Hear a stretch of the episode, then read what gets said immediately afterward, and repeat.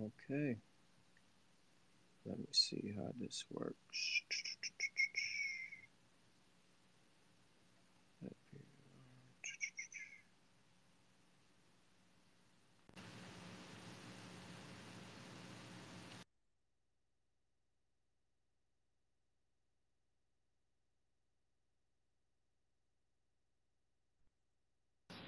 All right, let me see. Let's go.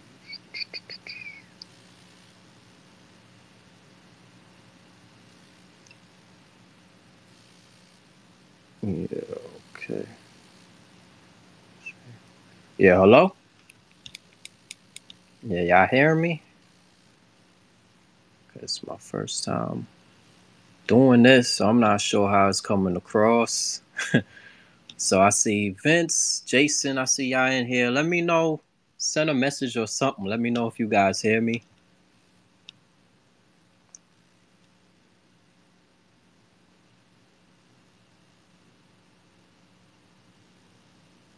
Because it says my mic's on. But I don't know if you guys are hearing me. So let me know what's up before I get going. All right, I see my man Vince.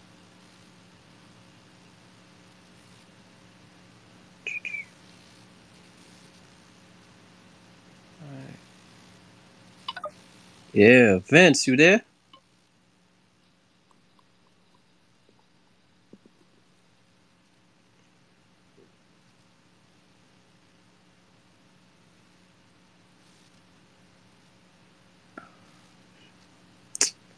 Oh boy. So technical difficulties right now. I can hear you, Dean. Okay, all right, we go. All right, yeah, cause like I said, it's the first time trying this stuff out, so I don't know how. This is Vince. Yeah, I can hear you loud and clear. Okay, yeah, yeah. I just invited you as a speaker, so yeah, yeah, yeah, Right. I, yeah, yeah. It's cause it's my first time hosting, so just trying to get the kinks out, and um, you know, just waiting for people to join before I really, you know, before we really get into all this stuff. But um, you know, since you on, man, hey, like um, you know, what's up? What's going on? Like uh. Uh, uh, how you feeling about everything in 'Cuse land right now? Not feeling good, Dean. You know, I mean, it's it's bad. I mean, it's really bad. Um, I watched the game last night, but I'm just, and you know, if you f- follow me on Twitter or you know, if you go through my feed from last night, Mhm. You wouldn't know any different. I'm still pissed off and saying, you know, speaking my mind and stuff, but I'm just not as like into the games as I usually am. You know, like I just kind of like I watch the games and I'm I'm still nervous, but I'm not like it, it's just I'm much more detached than I used to be. You know, it's sad. You know, I I don't want to become this apathetic fan where I don't really care that much, and it's it sucks. Yeah, yeah, yeah. I feel you because that, that's that's the take I've been getting from a lot of people. You know what I'm saying? It's it's it's you go back like just over you know ten years plus when we were in the Big East, and I was telling somebody that like every every time we played a game, whether it was Big Monday or like Saturday night or something, when we were playing like UConn and Georgetown and you know even when we were playing the the, the Seton Halls and Providence, like you you we were into it, right? Like, you know, like those teams back in the days, we were just like, hey, we gotta pull this game out, and it don't matter who the opponent was. Like, we were just, you know, like like pumped and you know, hoping our team pull it off. And now it's just kind of like, you know, the, the the Wake Forest loss. I just kind of like shrugged my shoulders and just went on about my day. You know what I'm saying? Like if you go back, you know, if if we lost, like I could go way back. Like remember the, the championship year 03 when we lost to Rutgers when that guy, um, I think what was his name? Lamizana hit that bank three at the rack. Yeah. That ruined Yeah, that, that, that, that ruined my Saturday. I was like, like I, I didn't want to do nothing that day. Like I was pissed off. Now it's like No, I know. now it's like now I'm like now I've gotten like numb. Yeah. it, you know, it's like I'm yeah. and and I actually thought we were going to win the game last night because I saw the spread was like ten points, and I'm like, why are we why are we favored to win by ten? And I'm like, well, Vegas, you know, they, they built those place those casinos for a reason, so they they want you to bet on on Pitt, you know. So I had a feeling that we were gonna I thought we'd pull it out, but you know, it's just it's hard to watch. It's not. It, it's it's just not a good product. You know, the biggest thing for me is the team used to be fun to watch. They used to be exciting, and now yeah. it's like I think I can count on one hand the amount of the amount of dunks we've had this year. I mean, outside yeah. Jeff just wide open and making like you know putback dunks, like uh, like you know it's it's just it's scary. It's scary how yeah. far we've fallen. You know, it's it's terrible. Yeah, I mean, it's it's something that you know a lot of us um um pointed out is that going into the season, this personnel we just knew like unless these guys are hitting, you know, uh, uh, uh, they're just on fire from distance.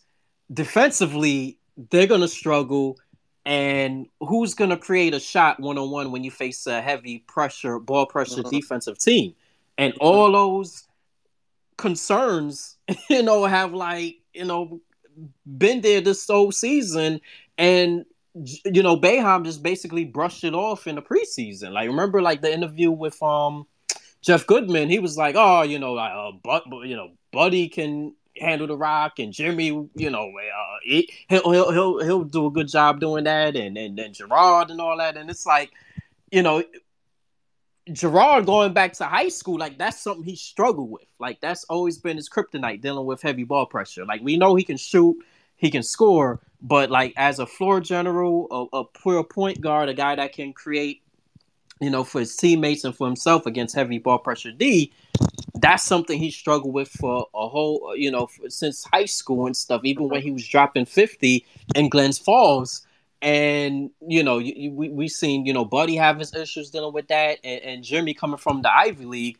It's like you know how you think he was just gonna bump up from the Ivy League and just dominate ACC uh, high major competition like that. That was just you know him being foolish and, and arrogant. You know what I'm saying? So I mean, yeah, it's, and it's, the yeah. obvious the obvious thing is to you know is to maybe play Torrence more and put and you know and move you know uh, Joe off the ball. But the problem is with that is you got two six feet tall guys at the top of the zone, and that's not a you know that's a problem too. So yeah, like yeah, the, the, the roster is so poorly constructed and thought out. Like I, I don't.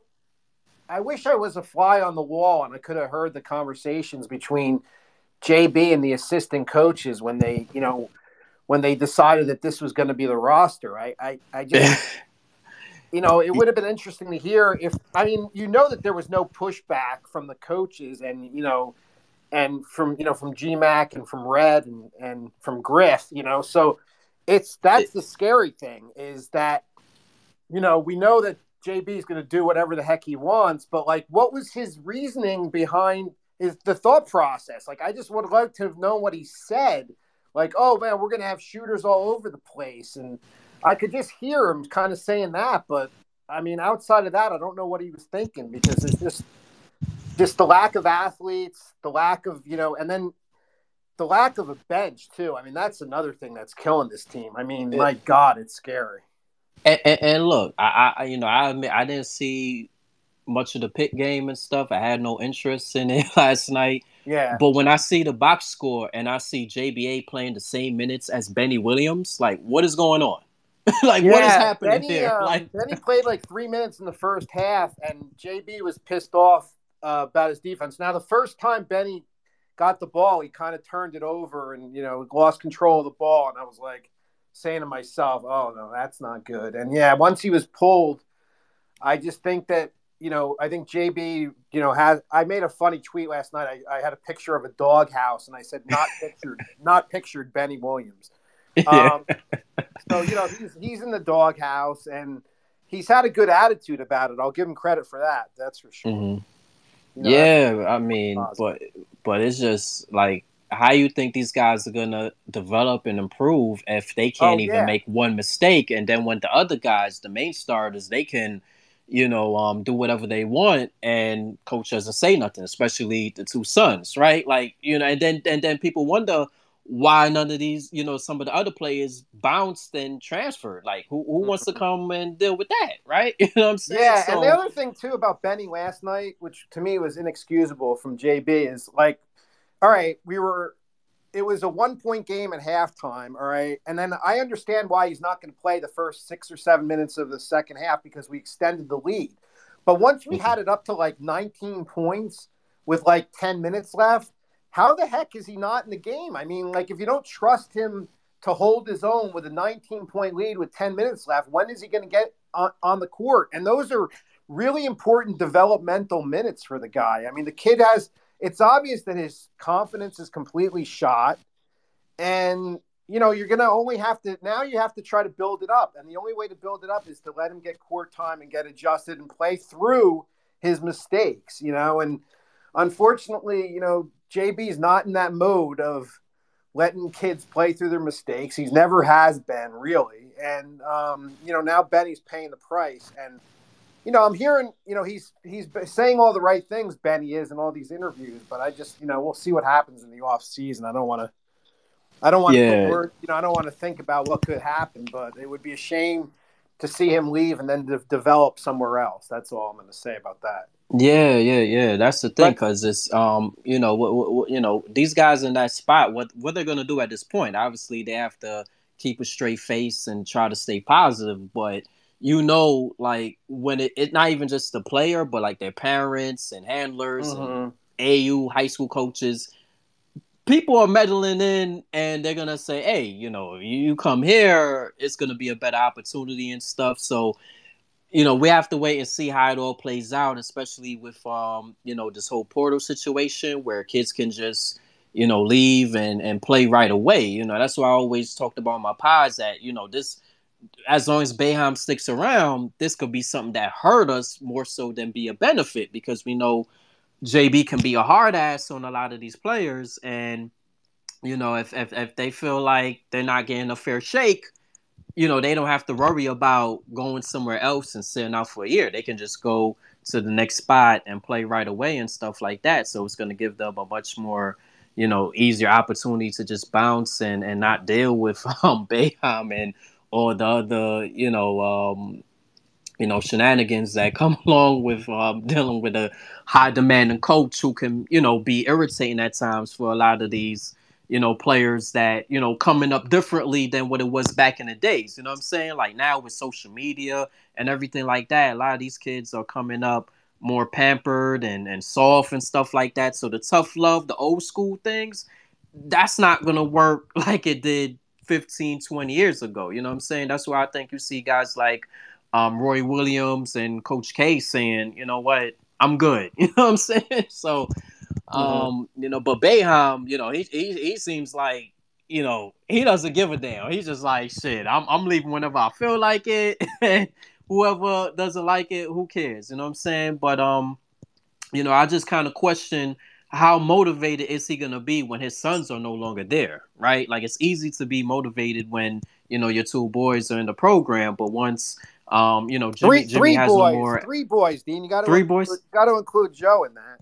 Uh, yeah, I knew he was gonna say. That. yeah, and you know he had yeah he has two two uh, more years of eligibility. So yeah, yeah, yeah, which is scary. Yeah, yeah, man. So yeah, yeah, it's crazy. So let me ask you this before I you know I um get with um other other um yeah, you know absolutely. people that join in. Um, what's your take on the future the program, like you know, life after, you know, just like next season and life after Boeheim, when we talk about you know the successor and all that stuff, like what's your feelings on everything?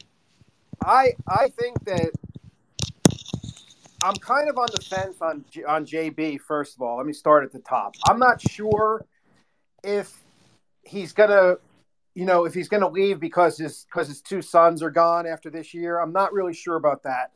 I mm. I think he'll be back next year. I think this year, depending on how it's going to finish, I think we're going to be somewhere around 500, um, maybe two games over or one game over, something like that. I, I I think we'll I think we'll at least do that. Now, the question too is, does he get to a thousand wins for the second time this year? Um, that's another thing. Like if he's at like if he's at like 998 or something like that, I just can't see him leaving with that number.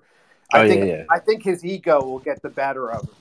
Um, But all right, let's let's assume he's back next year. And looking at the personnel, I mean, I like the recruiting class that we have, um, but I think it's more of a long-term recruiting class. I don't think that they're like I like you said repeatedly on your pod. I agree with you that you know we don't have guys that are instant impact players.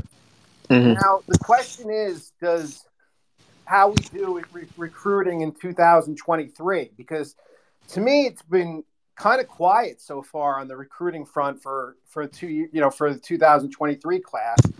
Um, does the fact that we'll have Joe Girard back and you know maybe potentially for two more years does the does you know how does that impact recruiting as far as the guard position goes? I think it could have a significant impact in a negative way. Um, so yeah i mean i'm not really all that optimistic. Um, do we go in-house after jb leaves? I'm not really sure which way Wildhack goes. Although i will say that i'm a little bit more positive about Wildhack since he made those two football moves uh, bringing in uh, the two coaches from Virginia because I wasn't expecting that because they probably got paid pretty well because they're very well regarded coaches. So that that move, those moves by Wildhack actually gave me a little bit of optimism that maybe um, the uh, Syracuse and the board of board of directors and Wildhack actually might open up their pocketbooks a little bit and you know not pay an extreme amount for a new uh, the next coach maybe you know four million something like that which is you know could get them in the mix for somebody pretty decent so in the near term i'm not all that positive about the program i think jb will be there next year beyond next year i'm not sure because he'll get over a thousand wins for sure next year if he doesn't this year and Mhm. I just think that at that point, you know, he might he might say enough is enough, but that's just my own opinion. So, thanks for uh, giving me some time on here, Dean. I appreciate it. Yeah, great stuff, man. And I agree. Like I think um, you know, when I talk about him being whether questioning whether he'd be motivated and stuff, I'm talking about like multiple years, right? Like I think just like you said, like if he's close to a thousand again, he'll come back and especially if the season is gonna trend how like, you know, it's been going where it's like up and down, up and down and we don't make the tournament and stuff. Obviously he doesn't want to go out and on, that note. So he'll try to run it back one more year.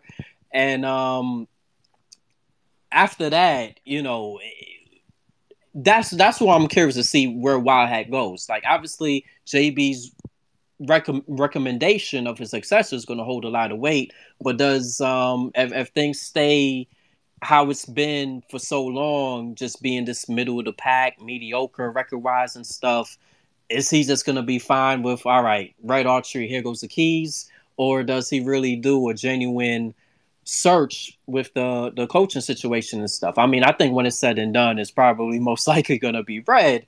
But you know, that's something to But ponder. you do think it's going to be red? Would be red over over Gerry? That's interesting. I'm not really sure about either way. yeah, yeah, yeah, you, you, yeah. And I- you know why? Because right now he's the He's the associate. Yeah, so if you know, and it's very rare that like the you know like leapfrogs an associate. yeah, yeah, yeah. It's kind of like if Hop was still on staff, Red would get the job over. Hop. Like we know Hop was gonna be the guy if he was still on, on Right. staff. You know what I'm saying? So that's why I kind of lead uh, lead towards um, you know, Red being the guy that Right. JB would recommend because if anything happens, let's say if there's a, a, a health issue with JB or if the NCAA comes and say, oh, you know, you're suspended for a couple of games because uh, you know, some you know, some some nonsense or whatever, then you know, Red would be the guy. So, you know, I, I kind of think it would be a little shaky that it would just be like, oh, you know, make GMAC the guy. It's like, all right, why wasn't GMAC the associate from you know beforehand? Yeah, although stuff? Red's been on the staff,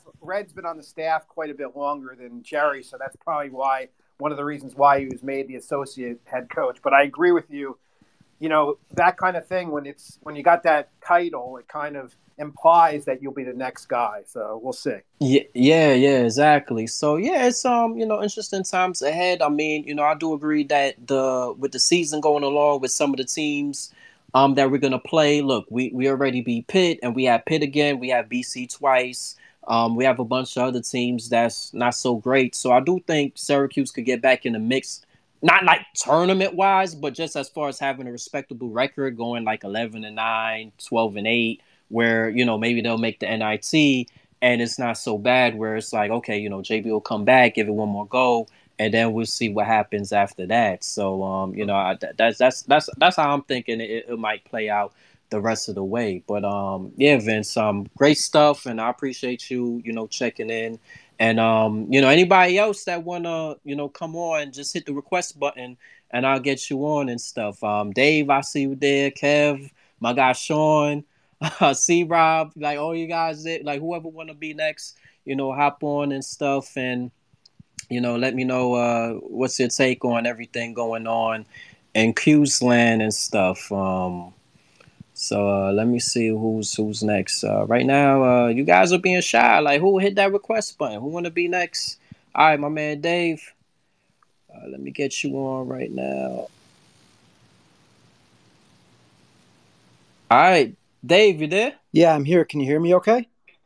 Yeah, I hear you. I hear you fine, man. So, hey, you know, just uh, you know, being next man up. Uh, just let me know uh, how you feeling about everything in 'Cuse land right uh, now. Well, I agree with pretty much everything you guys said, and so I don't want to repeat that. But um, the one thing that I've been thinking about is the transition from JB to whoever is next.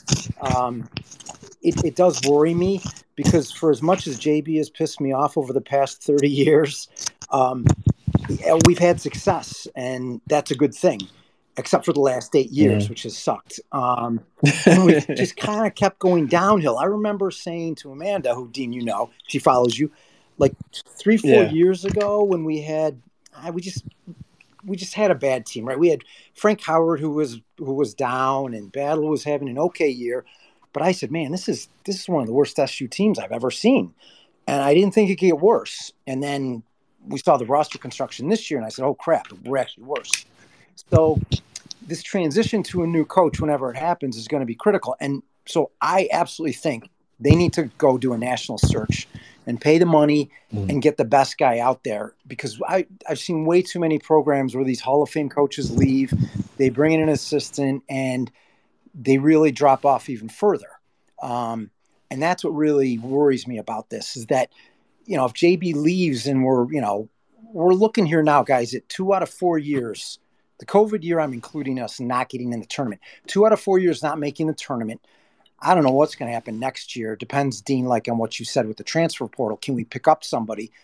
But if we stick with that mm-hmm. team next year, we're probably not making the tournament then. So two yeah. out of five years in the tournament, and then JB's going to leave. It just it kind of setting up the next guy in a really tough spot.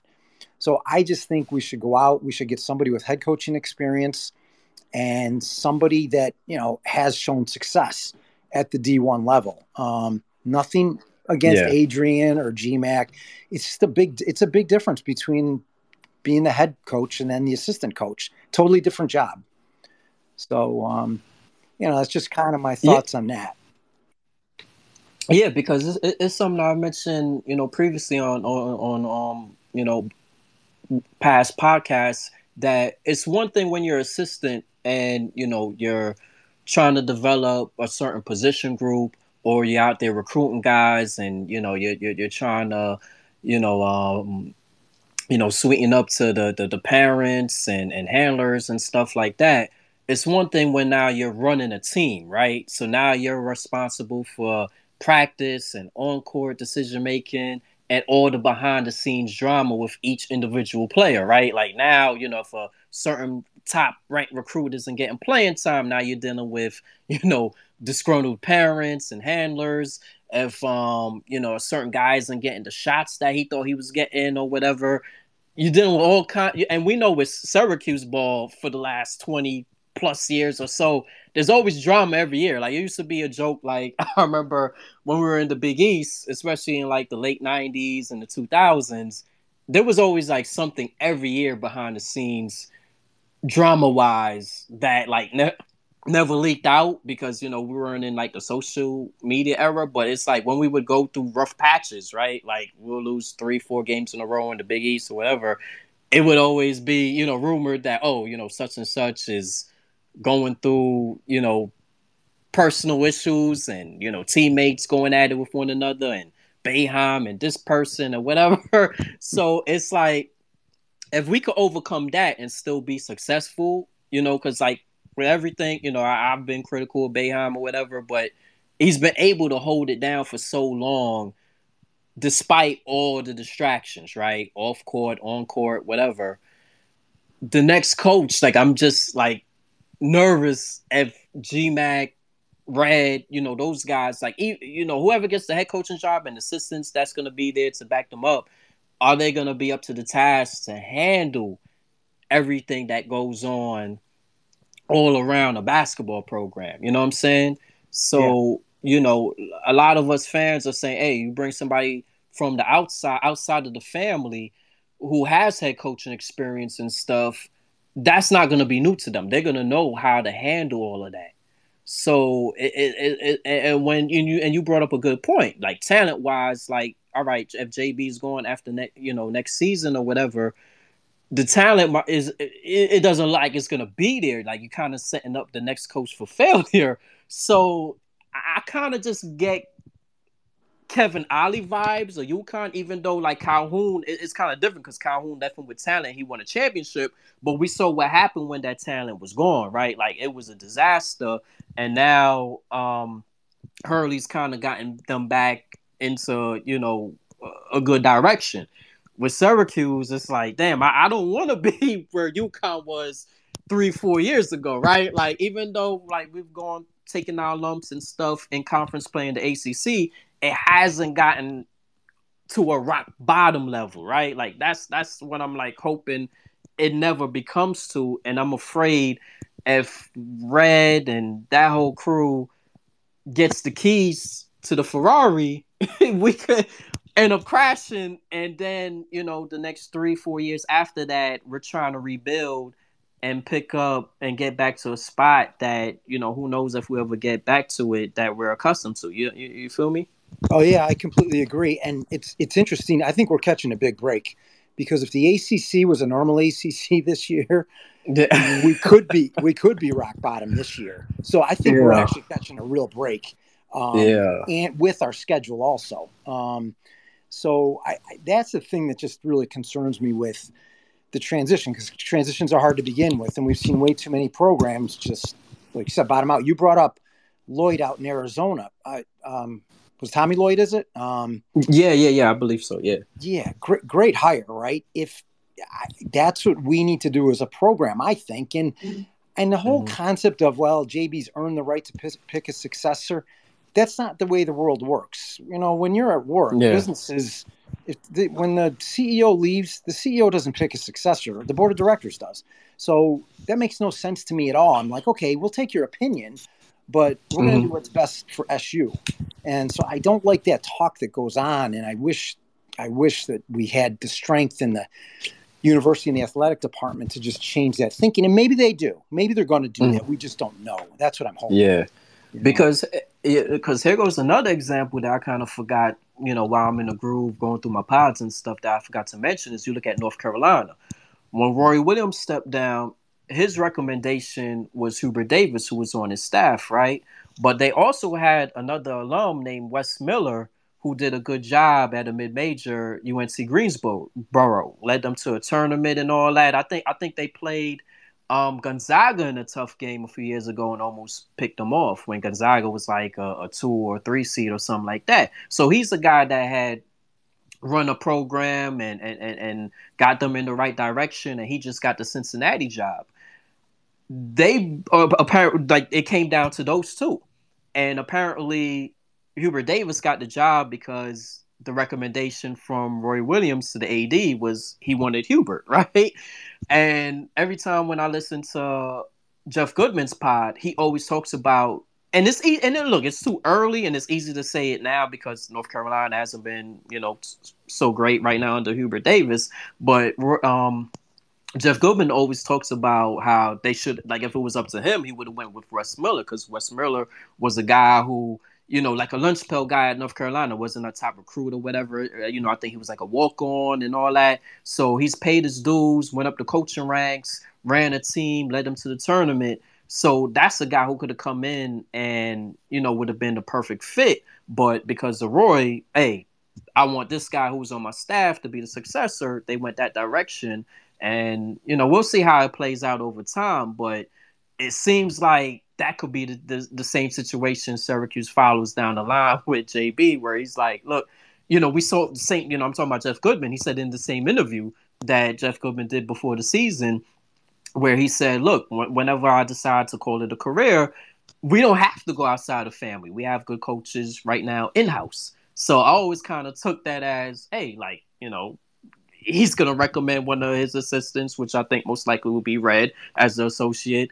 And Wildhack, you know, it's going to be up to Wildhack to say, you know, do I do a national search and try to find the best coach available? Or, you know, just, hey, keep it in the family and we'll see how it goes with one of the assistants, you know? yeah, I hope I hope not. I just think that um that, that head coaching experience is, means a lot. And again, mm-hmm. I look, you know, you look at Hop, and unfortunately, he's having problems. You would have loved to have him have other experience first, and then come back to Syracuse if he, you know, once he learns how to be a head coach, because it's a different job. So yeah, time will tell, right? So I'll, I'll let I'll let yep. speak. I'd love to hear what others have to say.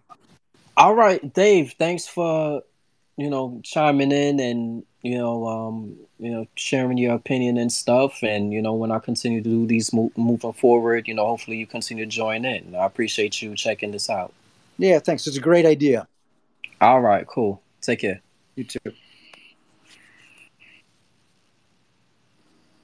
All right, let me see. All right, see, see Rob, you in? Hey, C hey, Rob. can you hear me? What's up, Dan? Yeah, I got you. Yeah, man. So, hey, you know, just following along. Like, how how you feeling about everything currently in 'Cuse? I mean, not great, but I don't think anyone can be. Um, I, I got two questions for you, and Dave kind of brought up the the first one a little bit at the very end. Like, I had so much love for Hop. You know what I'm saying? When I I used to be a student at 'Cuse, you know what I'm saying, and like just the love for him on campus. Like, obviously the players had a lot of love for him. I know he was doing a lot behind the scenes, keep kids from transferring and all that. But he's to mm-hmm. Dave's point, you know, he, he's underwhelmed at, at, Washington so far. So like, is that completely dead? One, like, what's been behind his his lack of success? Like, would we even consider giving him a look for for next year or, or years in the future? Um, and then two, like, let's say you're in charge of the search firm, and Wildhack tells you you can't go with anybody on staff who who would you be looking at? Like, what what are some names that you think could be maybe not linked? You know what I'm saying? Like, I'm, I do not know, you're not back channeling nothing, but like, who would you be going after if you were in charge of the search? All right, so uh getting back to Hop, because I'm there with you. Like, I'm a big Hop supporter, day one guy, because we go back to the teams in the 2000s, right? When Syracuse was one of the top teams in the Big East and winning championships and being one one seeds and stuff in the tournament. At least like 80% of those rosters were recruited by Hop, right? You know what I'm saying?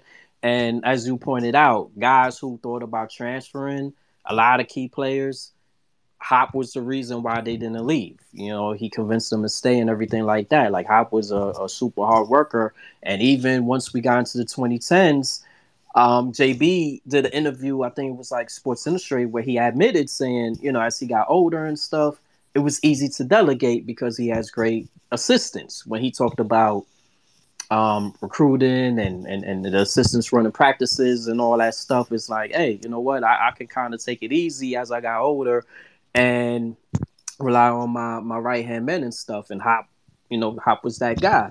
The problem I heard with Washington is basically in that Pac-12 and how Washington and that fan base and everybody what they're accustomed to is playing fast and loose. And Hop kind of brought more of a slower side. Like he brought Syracuse East. Um, he brought Syracuse to the west. So it was basically like Syracuse West or Northwest, I should say, and Washington.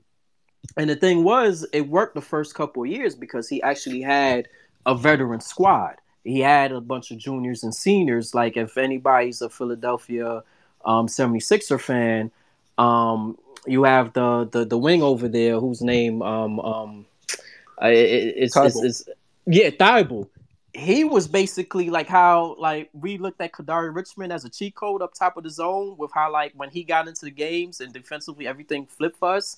He was like that in Washington. Like he was so good in his side of the zone, just like locking that, you know, just locking things down on on on on his end and things. And like I said, they had a veteran squad, so he was back to back coach of the year. So it kind of showed when he had a veteran squad and guys that bought in, he could win games. But once, you know, he had to bring his own guys in and stuff. One, you know, he brought in Quade Green, our old buddy Quade. and when Quade had like the year when he had um Isaiah Stewart and and McDaniels, who was the top um I think I think um Jalen McDaniels, who was a top ten recruit, they only had one point guard that year, right? So and when Quade got um, suspended for academics for the season, that like messed everything up for them. So you you, you could put the blame on Hop and said like, okay, how you know you went into the season with just you know one point guard, you know that's on you. But when I watch Washington over the years, that's the thing they've been lacking. Like they haven't had like a real floor general and stuff like that and he's hasn't really got that full person. Like if you're gonna play zone, as we've seen with this current Syracuse squad, you got to have the athletes, you got to have the length, you got to have the size, and it's kind of been like a mishmash of things over there, Washington, where it's like. Um, you know, like what are you doing, Hop? Like, are you because he's been playing actually he's been playing more man this season, but I think it's because his hands been forced because he just doesn't have the personnel and it's like you know well, what's the game plan? You know what i mean? Like i'm not sure if he's like fully um grasps like what he has to do to be successful on his own in washington since those players that um he had when he first got into washington since those guys have been gone.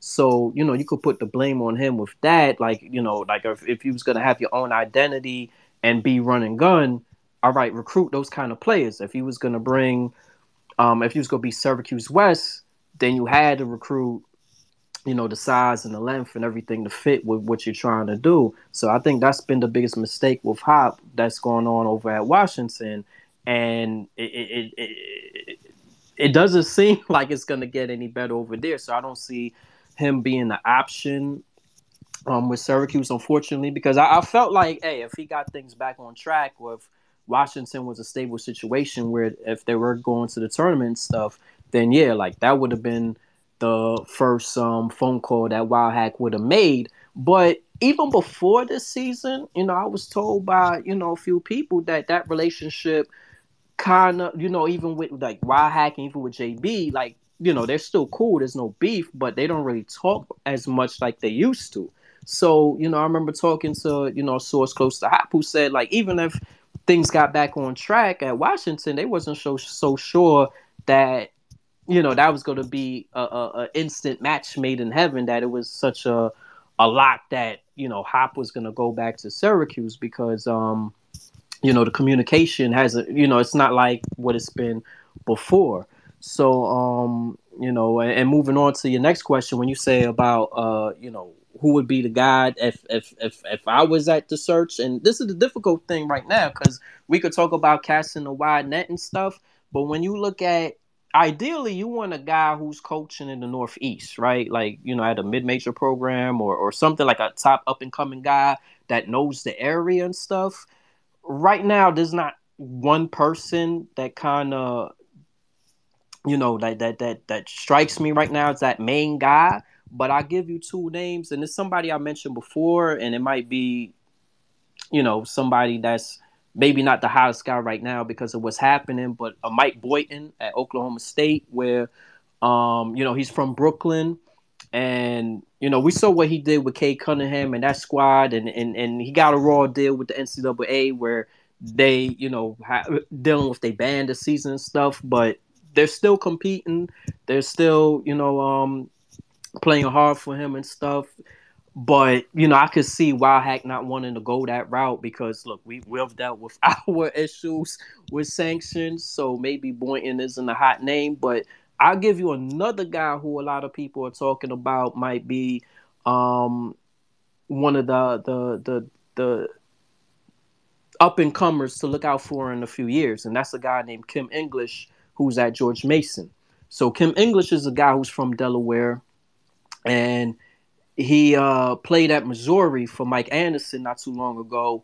And I remember he was on that team. He was like the team captain when they were in the Elite Eight. When UConn, I think it was like back in 08 or 09, and they were in the Elite Eight um, and playing against UConn to get to the Final Four, but they end up losing. So, you know, he had a nice college career and, you know, I think played overseas. And now he's been in the coaching ranks um, for the last few years. And he's a young guy. He's about like 34, 35 just got the George Mason job. They pull off an upset against um, Maryland early in the season, and a lot of people feel in a couple of years he he's gonna be like one of the hot names out there. So if JB does stick around and Kim English is the goods as everybody expect, that could be somebody you know if you're looking for like a, a top up and comer in the ranks and stuff that you know could give the program some some you know new juice and, and, and excitement and stuff that's a name to look out for and, and everything. Because the other names you, you look at, like the St. Bonaventure coach, he's an older guy and everything like that. And I'm not sure if, you know, he has a team full of seniors. So once all those guys are gone, is St. Bonaventure going to be any good after the season? You know what I'm saying? So I'm not too sure about him. And, you know, there's, there's really not somebody that just strikes off off the top um, in the Northeast because you don't want to get a guy from, you know, down south or the West Coast that doesn't know the area, right? Like if if, if you're you're trying to recruit, we we've been successful getting talent when talking Philly, the DMV, you know what I'm saying? Like locking down those areas. And yeah, we might pluck a guy from the Midwest and stuff, but you know you want to you want to get somebody that knows the area and has ties and connections and stuff where you can get players um, out of the northeast. So um, you know a, a, guy like like i said kim english that's probably somebody to keep an eye on moving forward if jb does stick around for the next few years and if kim english is the goods that george mason actually becomes one of those top teams coming up from the mid-major ranks Good stuff, man. I appreciate you. Long time supporter, man. I'm on the Patreon, so uh, keep doing your thing, man. Got mad love. Hey, I, I appreciate it, and you know, like I said, telling everybody else, you know, when I continue to do these, man, hopefully you continue to tune in, and I look forward to your your, your takes and your opinions, man. So hey, take care. Appreciate you, man. No all right, all right, all right, guys. So hit the request button. Anybody else that wanna say their piece. You know, I know there's a few of you guys out there. Just hit the request button, and uh, I'll put you put you back on, and uh, you know we can continue discussing the current state of 'Cuse basketball. Um, I'm looking at the schedule right now. You know, we got a Florida State rematch coming up, and that was a tight one that they pulled off last night against Miami. It looked like Miami was going to pull through in the last uh, 10 seconds or so, Moore hit a, a, a, corner three after a couple offensive rebounds, and then Florida State came down with, I think, like seven, eight seconds left, got a foul call um, right close to the buzzer, knocked down two free throws, and came out with the victory. So they gave Miami their first loss. So we have that rematch coming up, and then Clemson after that, and then on the road at Duke. So so if Syracuse gonna get our attention back this season, you know, they're gonna have to pull off those next two games coming up. You know, in my opinion, you know, because right now I'm kind of just whatever with the squad. So we're two and three in conference, and if they beat Florida State and they beat Clemson, and hey, if we're four and three and we head to that Duke game with some momentum, then you know that'll be something definitely to keep our attention and we'll see how it plays out. So uh guys, like I said, hit that request button. Like like let's talk. I don't want to keep talking by myself and stuff. I do that enough on the podcast. So hey, uh, I'll give you guys uh, another minute or so to let me know what's what's what's happening, and if not, you know, we'll just call it a night. We we, we had good stuff with my man Vince and Dave and my man uh, C Rob. So you know, who who wants to be next? Hey, I got another question. I'm I'm out in uh, Salt Lake City. I just moved out here. Uh, okay. Chris Bunch, I think, is a commit. Like, what's what? Can you give me like a quick scouting report? Like, should I go out and see him play? Because I know Wasatch is like a a solid uh, squad down there, so I might try to make that trip. Okay, yeah, yeah. Chris Bunch, I have mixed feelings on him because I think when you talk about your prototypical Syracuse wing, like he fits that mold. You know, he's about six seven, six eight. He's a good athlete. He could shoot. He could handle a bit, create his own shot.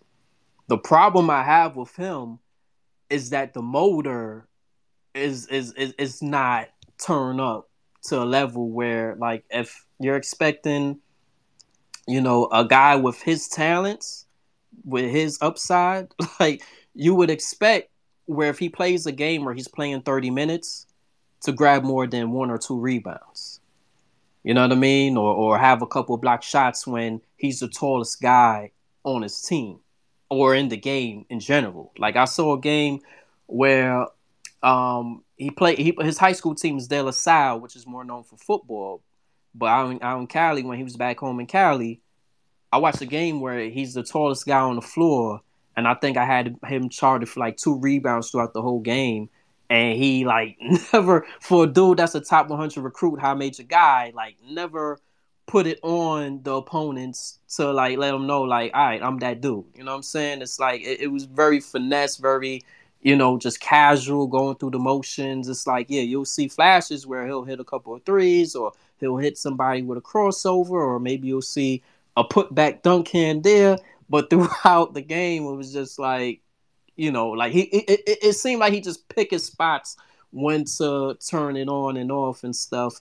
And you know, as 'Cuse fans, we've seen too many guys like that come in and out of the program and if he's bringing that kind of attitude, I just feel like JB, he and JB are gonna go at it. You know what I'm saying? So the talent is there if he puts it all together, and if the intensity is up, then I definitely think he could be an NBA talent as like a three and D wing. But it's on him if he's gonna like turn it up a notch and and and um you know tap into that potential that he has. That's why he's a more of a top 75 recruit instead of a top 40 top 50 kind of guy you know what i'm saying hey so but definitely check you you've been around yeah, but definitely no my bad my bad yeah i was gonna say uh, yeah i was say i was gonna say like definitely check him out though you know what i mean like he's worth checking out so if you can you know you check him out and I, i'll love to hear your scouting report on him in person. You know what I'm saying? For sure. No, and, and, what I was gonna say real quick was I know you've been around a long time, but like, how many dudes do you know that like,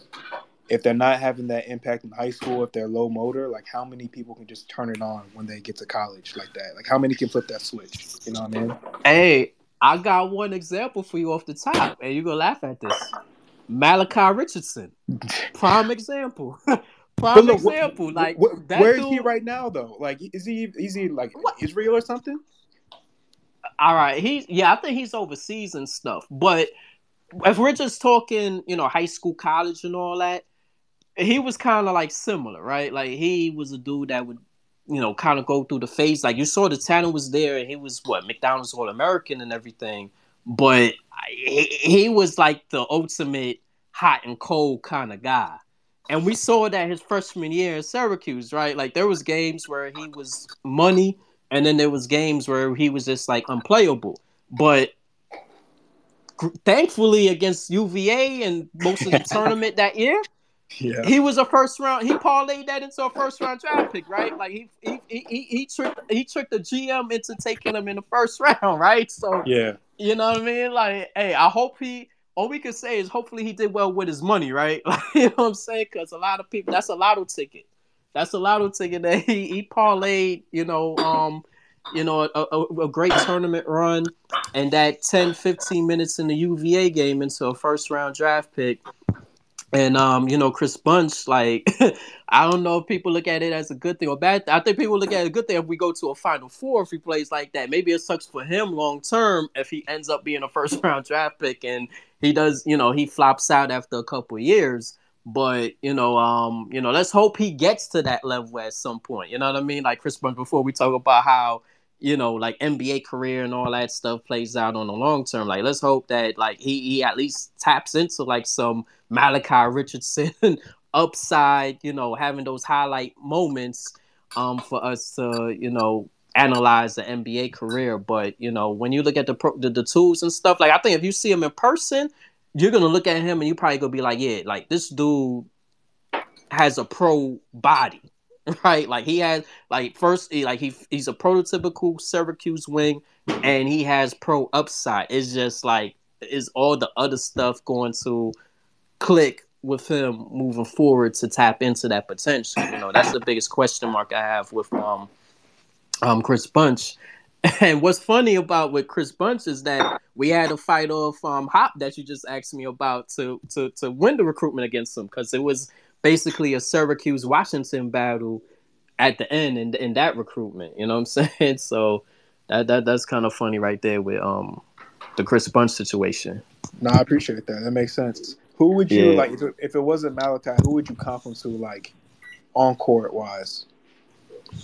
Oh man, let me see. Uh, may, uh, may, maybe a, a, a CJ Fair because CJ Fair was money with the jump shot you know, had a nice mid range game. I, th- I think Bunch has better potential as a three point shooter, more consistent three point shooter, because like CJ, CJ could hit threes on occasions, but he he was never really like a great three point shooter. I, I and I think that's why CJ never really made it in the NBA because he just never had that three and D kind of range and stuff like that. But um, uh, with Chris, I, I think he's a better three point shooter and has a good mid range game and stuff. I just don't know. Like with CJ, you can always count on him as a good zone defender, though. Like we know CJ battled on the glass and everything like that, so you never had to question CJ's motor.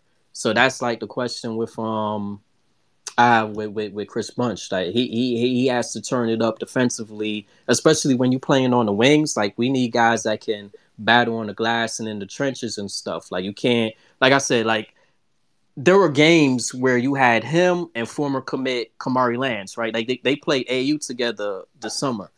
And there's games where Kamari Lands would have like 10 boards and Chris Bunch is having like one or two rebounds, playing 30 minutes. Like that's unacceptable when you're like six seven, six eight. Like, wouldn't you agree? like yeah, that, yeah. that's that's like I, I, think JB made a joke saying a dead man could have what he say? It was like a dead man could have like five boards or something like that, like just laying down when you you you're that big and tall and stuff. So, I mean, you know, with Chris, he he has to turn it up. And, and you know, um, defensively and stuff, because I, I could just see him and JB going at it, like how we saw with um Alan Griffin last season like there, there goes a, a comparison. Like you want a recent comparison, Alan Griffin. Like we knew Alan Griffin could shoot, he could score, but JB was pissed off why he got in the doghouse was defensively. Like JB just didn't think, you know, he got after it defensively and stuff. That's why we started seeing more of um Braswell towards towards the end of the last season and stuff because it's like you know JB talked about all the time saying yeah you could score but if you're not scoring you got to do other things. Even though JB won't say that about his sons, but you know what I mean. Like, um, with with with, with Griff, like that's how he fell out of favor. And you know, if Chris Bunch doesn't turn up the intensity defensively once he gets at Syracuse, I could see him falling into that same kind of scenario like um Alan Griffin. Dope, man. I appreciate that. Thank you so much, Sean. All so, right, man. Take care so Dean's kind of staying on what C Rob where he was going with recruits. Can Justin Taylor, from what you've seen, can he play defense? Is he does he have good lateral quickness and can he help right. us defensively? Here goes the thing. Like I'm gonna have to check those IMG, um, the IMG film right now, um, moving forward to see how he's progressing that department because when I saw his high school games and some of his AAU stuff, it's like he'll go after a rebound if it's in his direction, right? But I didn't see a guy who was just like, all right, that ball goes up. I'm moving people out of the way. I'm boxing people out. You know what I mean? Like he was kind of like casual with it. And defensively, it's like the last image I have in my head was him, and and it's probably not fair to put this on him. Was him trying to guard Kyle Filipowski, our old buddy that we try to get, and just like getting the business from him. But like I said, it's unfair because Filipowski's like what seven feet and everything like that. So that's not a fair assessment on that. But um, you know, he he's another one that kind of like picked and chooses spots when to go hard and when to be aggressive on defense. But unlike the Boeheim bros, he's much better athletically moving laterally and stuff. You know what I'm saying? So I don't think um, that's going to be much of an issue with him. It's going to be more intensity and how hard he wants to go after it. You know what I'm saying? Because I think defense, like if you have the athletic ability and the lateral quickness and everything like that, it's more on you. Like, do you want to turn it up and things to go after it, right? Like, it, it, like even with rebounding, like people always say it's intensity, right? Like I want to go and get get after it. You know what I'm saying? And yeah. So that, that's yeah. So that was that. You answered my question, right? Which is, does he have the raw raw athletic ability? Because and if you have that, at least that's a step above what we have with respect to Buddy yeah, and Joe I, and Jimmy. I, I I think when engaged he can be a much better, and it's not saying much when we talk about Buddy, but I do think when engaged, he he he's gonna be an upgrade defensively up top of the zone. You know what I'm saying? And, and and another thing too is that like body weight when you look at his frame, like he could spot some minutes at the wings too. That's why I I, I don't think you just kind of pigeonhole him at the two. I know they recruited him to be a two, but look at this. When we recruited Elijah Hughes, we basically sold him on a two guard spot. That's why he committed to He, he thought he was gonna play the two guard spot, but you know, once Buddy came around and stuff, like they almost like, "You're playing the wings. You're a wing." You know what I'm saying? So yeah. they might they might have sold him on the two guard spot, but kind of like what I said on the last pod, like if we're looking at Symir, we're looking at Joe coming back, and you have Copeland, like you're gonna have Copeland and Taylor. Like Boeheim, we know he's not going to play a four guard rotation. That never happens at Syracuse, right? You know what I mean? Like, look at Michael Carter Williams was ready to transfer as the fourth guard, right? he couldn't play as a McDonald's All American.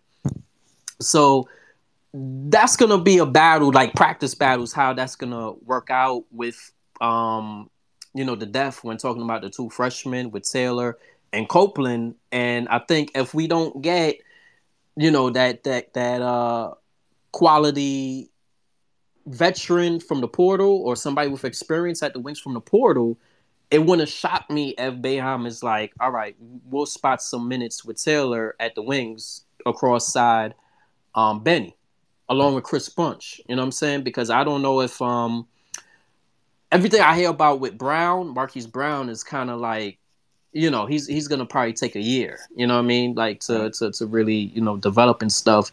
And obviously, like who's the other guy? Like JBA, you know, like J- even though I don't, I, am not feeling JBA playing the same minutes as Benny, but like, come on, like long term, you know, like JBA is not like a long term fixture at the wings at the forward position.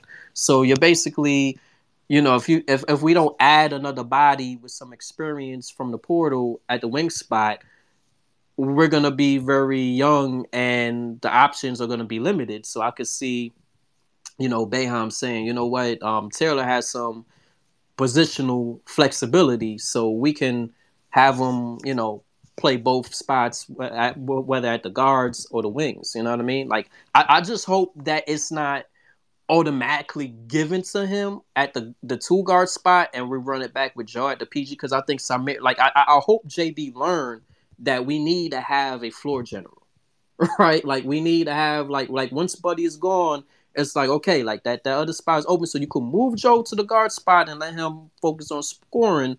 But like let Symir have you know a longer leash and hope that he can develop consistently on offense with his shot and everything like that. But the playmaking, I think, I think we agree that, and most Cuse fans would agree that we're seeing enough in small sample size that Symir, if given a longer leash, can be a quality floor general as far as a guy that can create shots for his teammates and make things easier out there on the offensive end than what we've seen so far, right? like, am I all alone by myself, or you agree with that? No, I totally agree with that. I mean, Joe, yeah. Joe Joe's a natural too. He's not a one. He should be playing a two. It is. It's actually kind of unfair to him um, that he was put in this position from the beginning because uh, he's not. He's not a point guard, and uh, that's the biggest thing we've been missing for the last few years. And um, you know that has to be fixed. But I really like the fact that um, Taylor has some more athletic ability. Um, if he can shoot, he's not going to be as good a shooter as Buddy because he's just a hell of a shooter. But if he can shoot, but he's more, but he's better on defense, you know, maybe that kind of starts even itself out, and we're not losing quite as much in two years. Next year is going to be a very strange year, but um, it's good to hear he has some athleticism because this is what we're obviously everybody knows we're sorely lacking in. Yeah, yeah. I mean, look, if, if Taylor, if if there's a comparison, and you know, this is just probably a name that jumps at top, but if he could be uh, uh Andy Rautins type, you know, mm-hmm. remember Andy was like what six six and moved very well laterally and stuff, and he was always engaged. You know, I, I don't know if Taylor is like a greater shooter as him because that's the thing. You know, people are like, oh, Taylor's you know great shooter, this and that, and you know, people are like, nah. Like I, I have tried, like I've seen him play, and I've chatted with people who've seen him more times than me, and they're like, yeah, he's a good shooter, but he's not like you know, like it's forty percent above. You know what I mean? Like he's a guy that's gonna be probably around that thirty to thirty five percent range. You know, three point shooter type. You know what I mean? Like he's more of a all around scorer. You know what I'm saying? Right. Like he's not a guy that's just gonna stand in the corner and just shoot threes all day. But um, you know, if he could be uh Andy Rautins type, when I'm just talking about size, maybe not like the same kind of game, but just giving you like, you know, that that that same kind of height and lateral quickness and, and length up top of the zone. Because like remember when we had um uh Cooney and Gbinije, like the, come on, like you talk about a six seven guy and another dude that was like six four, and then even going back to even though offensively those teams were tough to watch with uh, Frank Howard and Tyus, you're talking about what two dudes that are like six six, like yeah. that's when the zone, you know, make it difficult. Like like even going back, I remember, and I don't know if you remember the the point guard name from Indiana, but when we played them in the tournament, yeah. um, in 2013. Yeah. That point guard was in some like three point, you know, one of those all star three point shooting contests and he he told one of the, the one of the announcers said when he spoke to him before the event and he was asking him you know what happened at the with, with the Syracuse game. And he said dude for like two hours I did not see the rim. I could not see the rim Cause that that was when we had MCW and Triche, right? You know yeah. Saying? So he, he said he said for two hours I could not see the rim. and, and remember um we played Montana the game I, I, think the first round and Montana was practicing with broomsticks. Like yep. that let you know how like yeah. our zone was back then when they was practicing with broomsticks. Now it's like seem like brooms like teams are just laughing at our zone nowadays.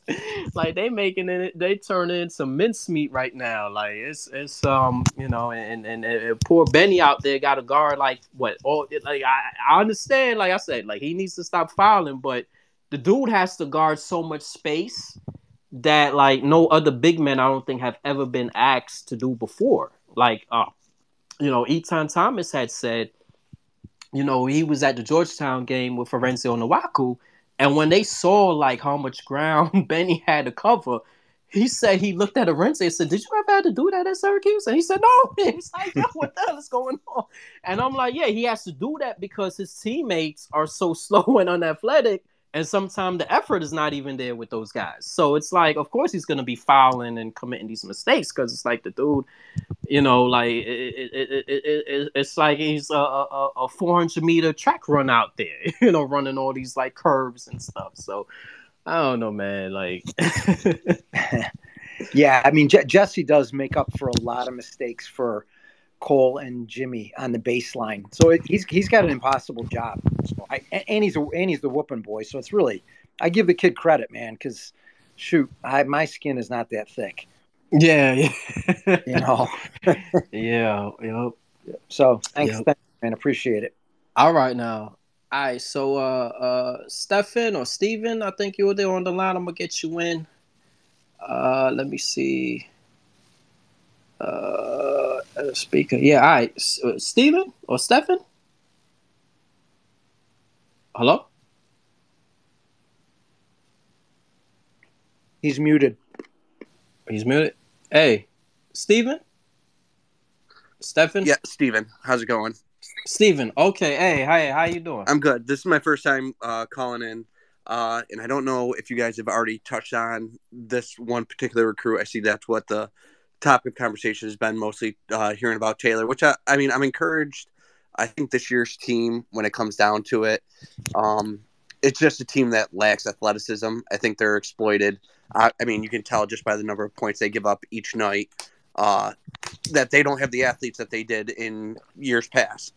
But um, have you seen enough from Quadir Cope, assuming he can pick up the intricacies of the zone defense, that he could see minute significant minutes next year? Because I mean, I think when it comes down to it, and I size college kids, especially at this level, because I mean, I think it's unfair. They're trying their best, but someone else said it. Joe Girard has been put in a position where he's just not a point guard. I, I feel like I feel like he's been playing out of his, out of position his entire career. Um, and I think what's gonna what's gonna determine their success next year is if they have someone that's more of a floor general who can create for others. I see Torrance doing it more and more, uh, but with a very small sample size, obviously, given his short leash, just like everyone else on the bench. But have you seen enough from Copeland to think, you know, he can come in and make a difference next year, or do you think he's going to be, like you said, like Brown, where it might take him a year to to pick it up? Yeah, with uh Copeland, he does everything really well. Uh, uh, besides one thing, and this is something that we know Jimmy loves, and that's shoot the rock. Yeah. So he's kind of he's kind of like a much more higher upside version of Symir, Mhm. where he's taller, he's longer, he's a He better seems more athlete. physical. Yeah, uh, yeah, I've very seen. physical. Uh, yeah, uh, yeah. know- a compar a comparison I had of him, I was I was saying he was kind of like Kadary. like Yeah. you know, everybody who misses Kadary, like Oh, Copeland's yes. kind of that guy. It's just unfortunately, I think he's probably even a worse shooter than Kadary. And we know Kadary shooting wasn't his strongest forte, so that's Yeah. one. You you know, that's my biggest concern is like how how well can uh, GMAC work with that shot? Like you know, we've seen you know one look we can get at GMAC with his recruiting chops, but I, we, we've seen GMAC work w- well with numerous guards over the years with the Dion Waiters, the Scoop Jardines. Absolutely. Um, you know, like he's he's worked on a lot of the guard shots to get them into a space where they become competent shooters. So that's kind of gonna be like the biggest um, job for GMAC to do is work on that shot with Copeland once he gets in into um, you know the program once he, he comes in for the, the summer sessions and all that and, and fall practice and stuff because he, he he fits he's basically what we're missing right like what you say like a big strong physical guard with some length up top of the zone and a guy that can Yes. create plays Yeah, I think- for you know yeah it's I just think that that's jump the biggest shot flaw with this year's team, aside from their lack of athle- lack of athleticism, one through five. I mean, I, I give Edwards credit because I don't think anyone expected him to make the leap that he has this year. I think it rivals probably most improved player in the in the conference uh, at this point. Mhm. But I do feel like that zone. It's just like I mean, teams approach it differently, and I think the evolution of the game has gotten to the point where the two three zone isn't as uh, it's you're not going to find the success as we did even ten years ago because now teams have five six guys that can stretch out a zone, whereas ten years ago they maybe they had two maybe three guys, and I think Mhm. that's just the game catching up with uh, the strategy that Coach B has uh, has long uh, placed on the team. Um, but I do think next year, if this team's going to have any success, it really needs to start at the top of the zone.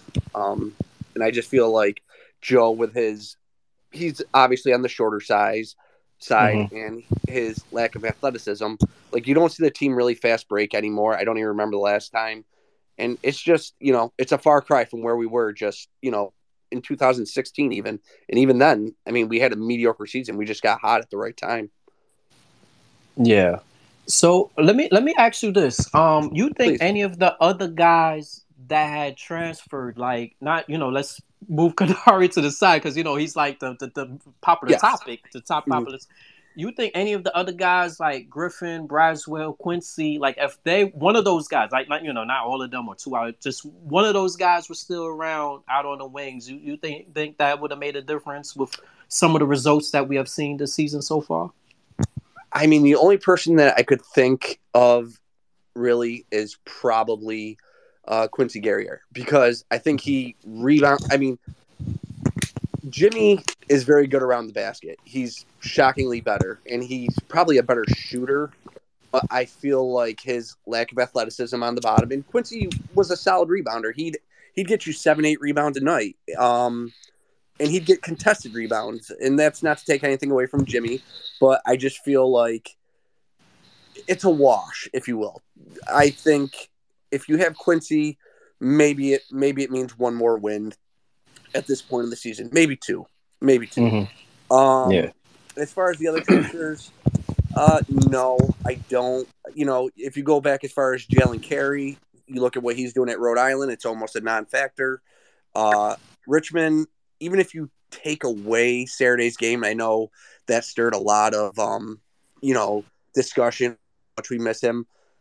I thought he, for the position for playing the top of the zone, I thought he was the better fit. Yeah, he's not going to. I mean, he's not going to be able to get you 30 points a night because he just did I from what I saw last year, he didn't possess the outside jump shot and I think that's the one thing that keeps Joe Girard in the lineup because other than other than Buddy, Joe's probably the only one that could on a really good night get you 30 points.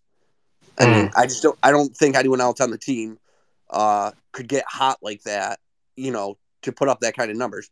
But with that, I mean, you're seeing more and more eight point, one assist, um, you know, 11 points, two in the second half, you know, three assist games. And I, you know, as a casual fan, and I can't even say casual because, you know, I've been following the team since I was born.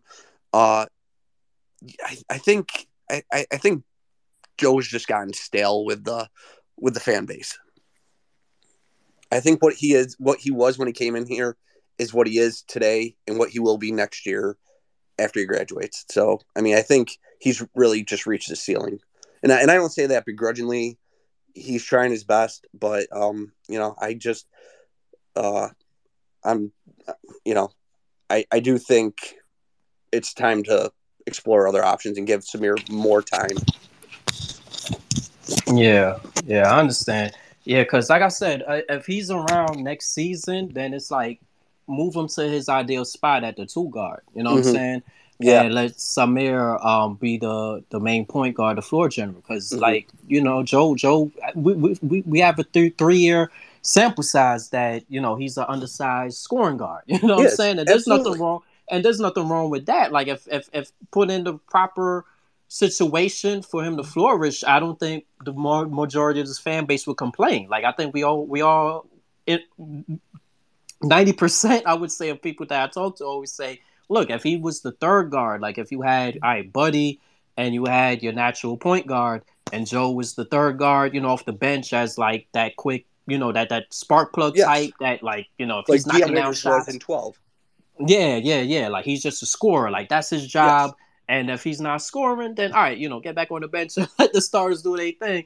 100%. But Bay, but Boeheim's put him in a position where he's like, hey, this is gonna be, you know, our, our, our, point guard, our, our, our floor general, and he's just not, you know, like like skilled enough to, you know, get us to a point where you know we need to be to be like you know that top echelon ACC squad and stuff. You know what I mean? Like there's just Absolutely. like too many, you know, um flaws there in this game. And you know it's not his fault. Like he's put No, in that position by the coach. So that's why it's like kind of like I always try to repeat the fact to the fans where it's like I'm not saying you know whenever I'm critical of Joe or fans are critical of Joe, it's not saying he can't score or he can't shoot. Obviously he can, but when we're talking about the point guard, point guard position, the floor general, this is something that I think a lot of people are just saying, damn, like we we we haven't seen a real floor general since Tyler Ennis. And it's like yeah. it might seem like it was yesterday, but we're in 2022 when Tyler Ennis was back in 2014. It's funny. I mean, yeah, I mean, I, I think that that position, I think they had hopes for Frank Howard, and I just don't think it ever um, amounted to that. That's why, like that 16 year, you saw Michael Gbinije play more of the point guard, and I thought he did very well in that one year. Um, but since then, yeah, I mean, Tyus Battle played, had the had that responsibility his two years after being recruited as a shooting guard, and I just think they, I think the position, uh, and what we were used to for so many years, it's just been kind of, um, devalued, if you will. Yeah. Uh, but back to your original question, I don't think any of the recruits that left, other than like I said, other than Guerrier, I think he he was a better rebound rebounder and maybe played better defense. And I think maybe that's the only reason why I think, you know, his loss probably more than anyone else's is uh, felt this year. You know, but then I also heard, you know, he was playing injured a lot last year, so you yeah. know, I, am sure that would have had um, tremendous upside. You see what he's doing at Oregon; it's not jumping off the page at anyone. Um, mm-hmm. So, you know, Jimmy's unserviceable, but again, you're talking about a you're talking about four guys that just. I think the idea at the start of the season was to spread the ball out, have someone drop and kick. Well, that's great, but it's just, I mean, how many threes are you going to hit? And if you can't stop anyone on the other end, then you're not really, um, you know, then the other team's obviously just going to outscore you if you're not. Yeah, the, the Miami the Miami game is a key example. We hit oh my 17, god, it was so brutal. We hit we, we, we hit 17 threes and still lost. So if I if yeah. I told you before any game this season that Syracuse would hit 17 threes, you would have said, "Oh yeah, like we we wouldn't have just won, but we would have won comfortably, right?" You know what I'm saying? So this season is like one for the ages where it's just like man like it's it's expect the unexpected right yes yes absolutely you know i, I still have limited optimism for this year you know I, I think we'll probably be what we have been the last couple years he'll find his way to 500 in conference i, I just don't think that uh, what they've shown this year unless they can go on the road and knock off a duke um, and get in, and steal another good couple road wins. You know, I think NIT is really their ceiling this year. I just don't see the wins out there this year with a with a down ACC this year. Yeah, I mean that's that's the thing. It's like the non-conference really like did them in, right? Like even if they yeah.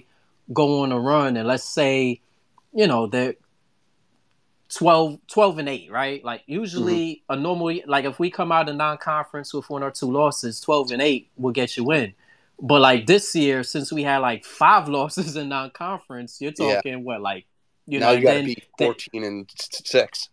Yeah, and then you talk about the ACC tournament, you know, unless you win that, that's another loss. So like yep they're not going to make the tournament with like 14 15 losses or not like that's yeah. not, that's not happening so that's that's that's the problem when i kind of look when i say all right you know the acc is weak and they'll run off some wins but you know like you mentioned unless they beat a duke on the road and have a bunch of other wins against and, and there's not there's not too many other quality teams as you mm. could say all right there isn't beat, uh, uh, Virginia, uh, Virginia, North Carolina, they're all yeah, they're all, like yeah, you know, you know, you you you beat a, a, a, Louisville. Well, Louisville isn't that great. Oh, you beat yeah. Virginia Tech. Well, Virginia Tech is like 0 4 right now, 0 yeah. 3. So it's uh yeah, it's it's it's a rough rough year in the ACC. You know what I'm saying? And it makes you think like you know what my guy Dave said earlier. If this was like a normal ACC year, it could really be ugly. You know what I mean? With this, yeah. like we you know we could be talking about you know, being matched with like BC at the bottom. But mm. because um, you know, it, it's so weak and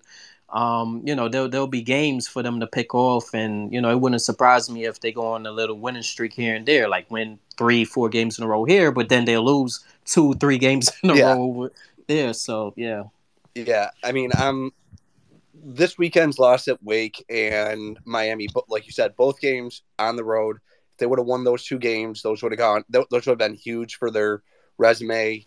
Um, but I just feel like because he, because all five starters are averaging 30, 32, 33 minutes a game, at the end of the game, they just got nothing left. And, you know, if they're not stopping anyone by the end of the game, they're, you know, they're shot. And that's why they've, you know, they've got four losses by three points or less, right?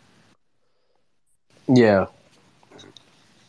Yeah, yeah, that's the thing. I, I look at some of these these losses, like, all right, the the the Wake Forest, Miami game, you go back to the Georgetown game where yep. it's like all these like single possession losses, and I just say, man, like if we just had a point guard, right? Like you you watch these games, and it's like it's so difficult for our guys just to get a clean look. Like, let me give you an example here. Like Wake Forest, I, I, I don't remember if it was the first half or the second half when um you know we're up seven points or eight points or whatever, and then Jesse you know gets into foul trouble and mm-hmm. everything changes. Teams getting you know better looks and stuff. Wake Forest going they run, and there's no our, our answer on the offensive end. Back to back possessions. I kid you not. You had Joe come up, bring the ball up, tight picks up his dribble, shoots a turnaround contested fadeaway like 18 feet from the basket, misses. Mm-hmm. Come down the floor the next possession. Now Cole has the ball. Tightly guarded, picks up his dribble, shoots a turnaround, contested fadeaway that he misses out deep in the perimeter. And I'm like, man, like this happens way too often this season because nobody can create their own damn shot. Like we don't have yeah. a point guard to just settle things down. Like even going to the Miami game where Boeheim as usual, blames Jesse. He's like, oh, Jesse had the ball a couple of times and he turned it over. Well, if you had a guard that can like calm the damn team down yeah. when they're being pressured, maybe Jesse would not have the ball. You know what I'm saying? So, I was watching Auburn last night, and I mean, you just wa- you can just see it's like night and day. The this not just the physical nature, but just the skill set of like their backcourt versus ours. Like, not for nothing, and this goes back to you know what we discussed. Joe and Buddy are just not meant to handle that sort of pressure. And you could see these mm-hmm. guards. I mean, they're playing, you know, 75, 80 feet defense the whole way. And I mean, you saw it in the Auburn game, you saw it in the VCU game going back to November. Our guard, uh, you saw it in Miami. Our guards mm-hmm. are just, I mean, Symir's the only one that I feel like can handle that sort of that sort of pressure. Yeah. You know. Yeah, and and, and that's what it is. At at 15 games in the season, I think we know what we have and what we don't. Um, you know, it's unfortunate because we've been spoiled 20 something years. Um, but you know, I mean, Duke had a bad year last year. Uh, it was it was bound to catch up with us. I just think, um, you know, we're probably a couple years from overhauling. I don't want to say overhauling, but just seeing it. You know, Coach B will step down at some point, uh, whether it be at the end of this year or you know in another year or two, and then we'll just see what uh, direction the program heads in. All right. So my last question with you, since you just mentioned that with the coaching, so what would what would you do if you had on the AD hat? If you was in Wildhack spot, what would you do? Would you just hand the keys over to the assistants, or would you cast Personally, a wide I net? Think, I think the AD is part of the problem. I, mm-hmm. I think John Wildhack's part of the problem, and I know the university because he has such ties with ESPN, and he was a he was a VP there. He's an SU alum, I believe. Um, you know, but I, I, I mean, every program since he's become AD has regressed. I mean, lacrosse yeah. program, you know, probably at its lowest point in however many years, maybe ever, or you know, in my lifetime. Uh, the football program, mm, not. I mean, they they showed signs this year, but they also did what the football program does. You know, outside of 2018, uh, and the basketball, and now you know this the staple program that you could always um, count on. They're even, you know, the basketball program is now regressing, if you will. So I think yeah. I don't want to part of the problem, but he's got some difficult decisions to make. That's for sure. I think. Um, I think getting off topic. Uh, you know, I think he made the right decision as far as men's lacrosse, bring making Gary Gait the uh, head coach. But we'll see what happens with football, he's going to have a difficult decision after next year if they're another mediocre team. And as far as basketball, you know, I like what you said about Kim English. I just don't think I think whoever the next coach is, it's going to be from that tree. And if they can't mm-hmm. succeed, then then they'll go outside the tree. But I think it's either going to be red if if Mike Hopkins continues to I don't want to say fail, but underperform at Washington. I know he's a West Coast guy, but if he wears out if he wears out his welcome there, I wouldn't be surprised if he came back. Um, and I think that would be good because he was always their best recruiter. He'd have his mm-hmm. whole staff in place already. I mean, I don't know how well that would go over with with the likes of Red and GMAC. I don't think GMAC would, you know, hate the decision, but obviously, mm-hmm. you know, that would curb that would curb his uh, you know, any ambition for coaching. So yeah. I could see it being red. I could also see it, you know, Mike Hopkins coming back. I don't see it being anyone from outside the program.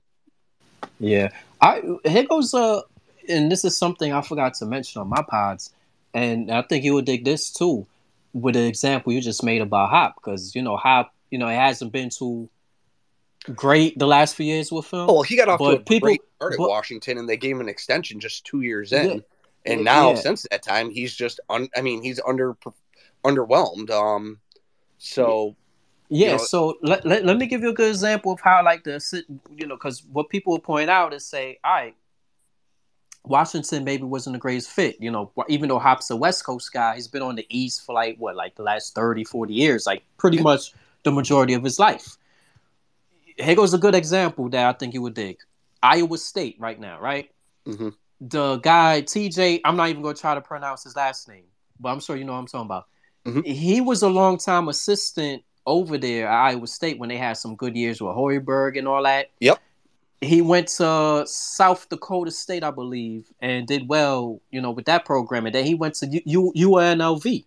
Didn't have a great season I think his first season there or his set, you know, he's been there, he was mm-hmm. there for a little bit and he wasn't great.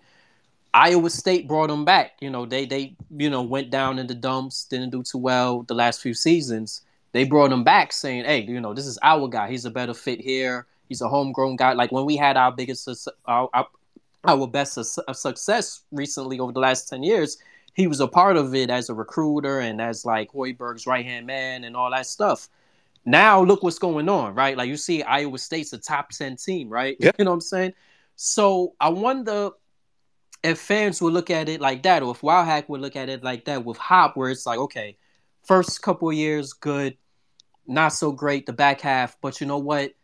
That's not, you know, Washington and Hop. Like he, he you know, he's not a West. Like yeah, he's from the West, but he's not West Coast. He's been a North. He hasn't guy. been West Coast for forty years. yeah. Know? since so, before that foot at SU. Yeah, so like Syracuse was at its best in the last twenty years when Hop was the main, you know, the right hand yeah, man. Absolutely. So I wonder. So you you think like Wildhack could sell that to the fan? You think fans will buy that up, or you think they would just be kind of ignorant and look at the Washington results and say, "Oh my goodness, here we go." Like how? Because I'm kind of in the middle because I'm a big Hop guy. Mm-hmm. But you know, I gotta keep it real. It's like it hasn't been too pretty, but I do look at that Iowa State example, and I'm like, okay, like you bring a guy back to where, um, you know, like this is home. This is home. Like he he, th- this is his area. Like, like yeah. the recruiting, everything. Like Hop is Syracuse. Right? Is. Like Hop is. is Syracuse. I, I, so I, I mean, yeah. you would definitely have people who would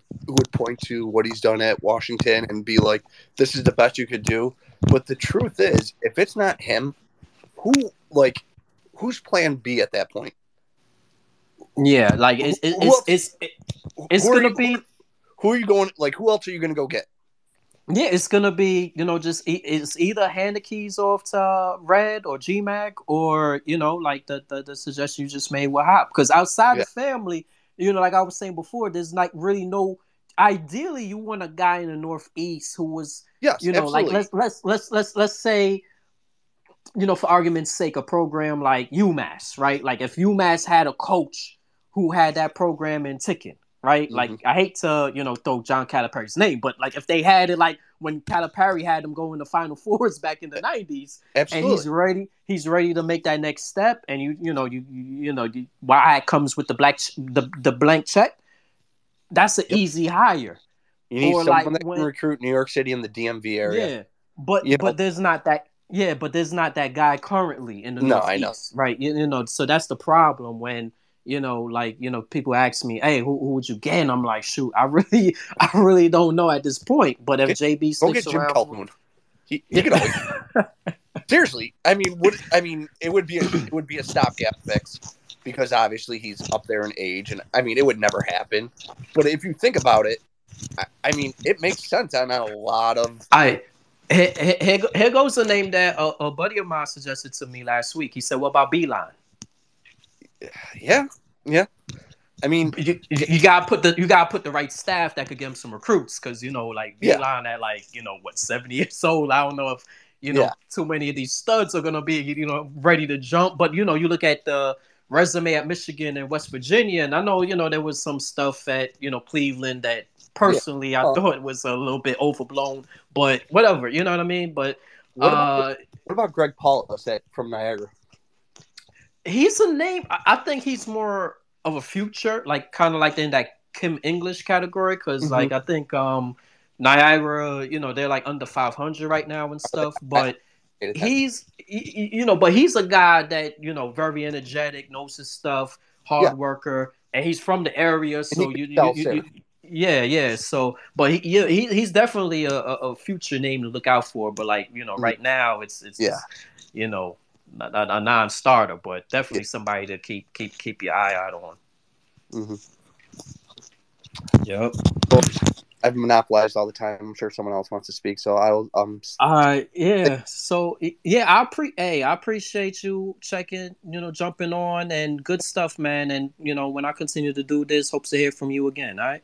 No doubt. Take care, man. Thank you. All right. Take care. All right. All right. Let me see. Got one request. Who's next? Hey, Jason, you there? Wait, hold on. Let me. Hey, Jason.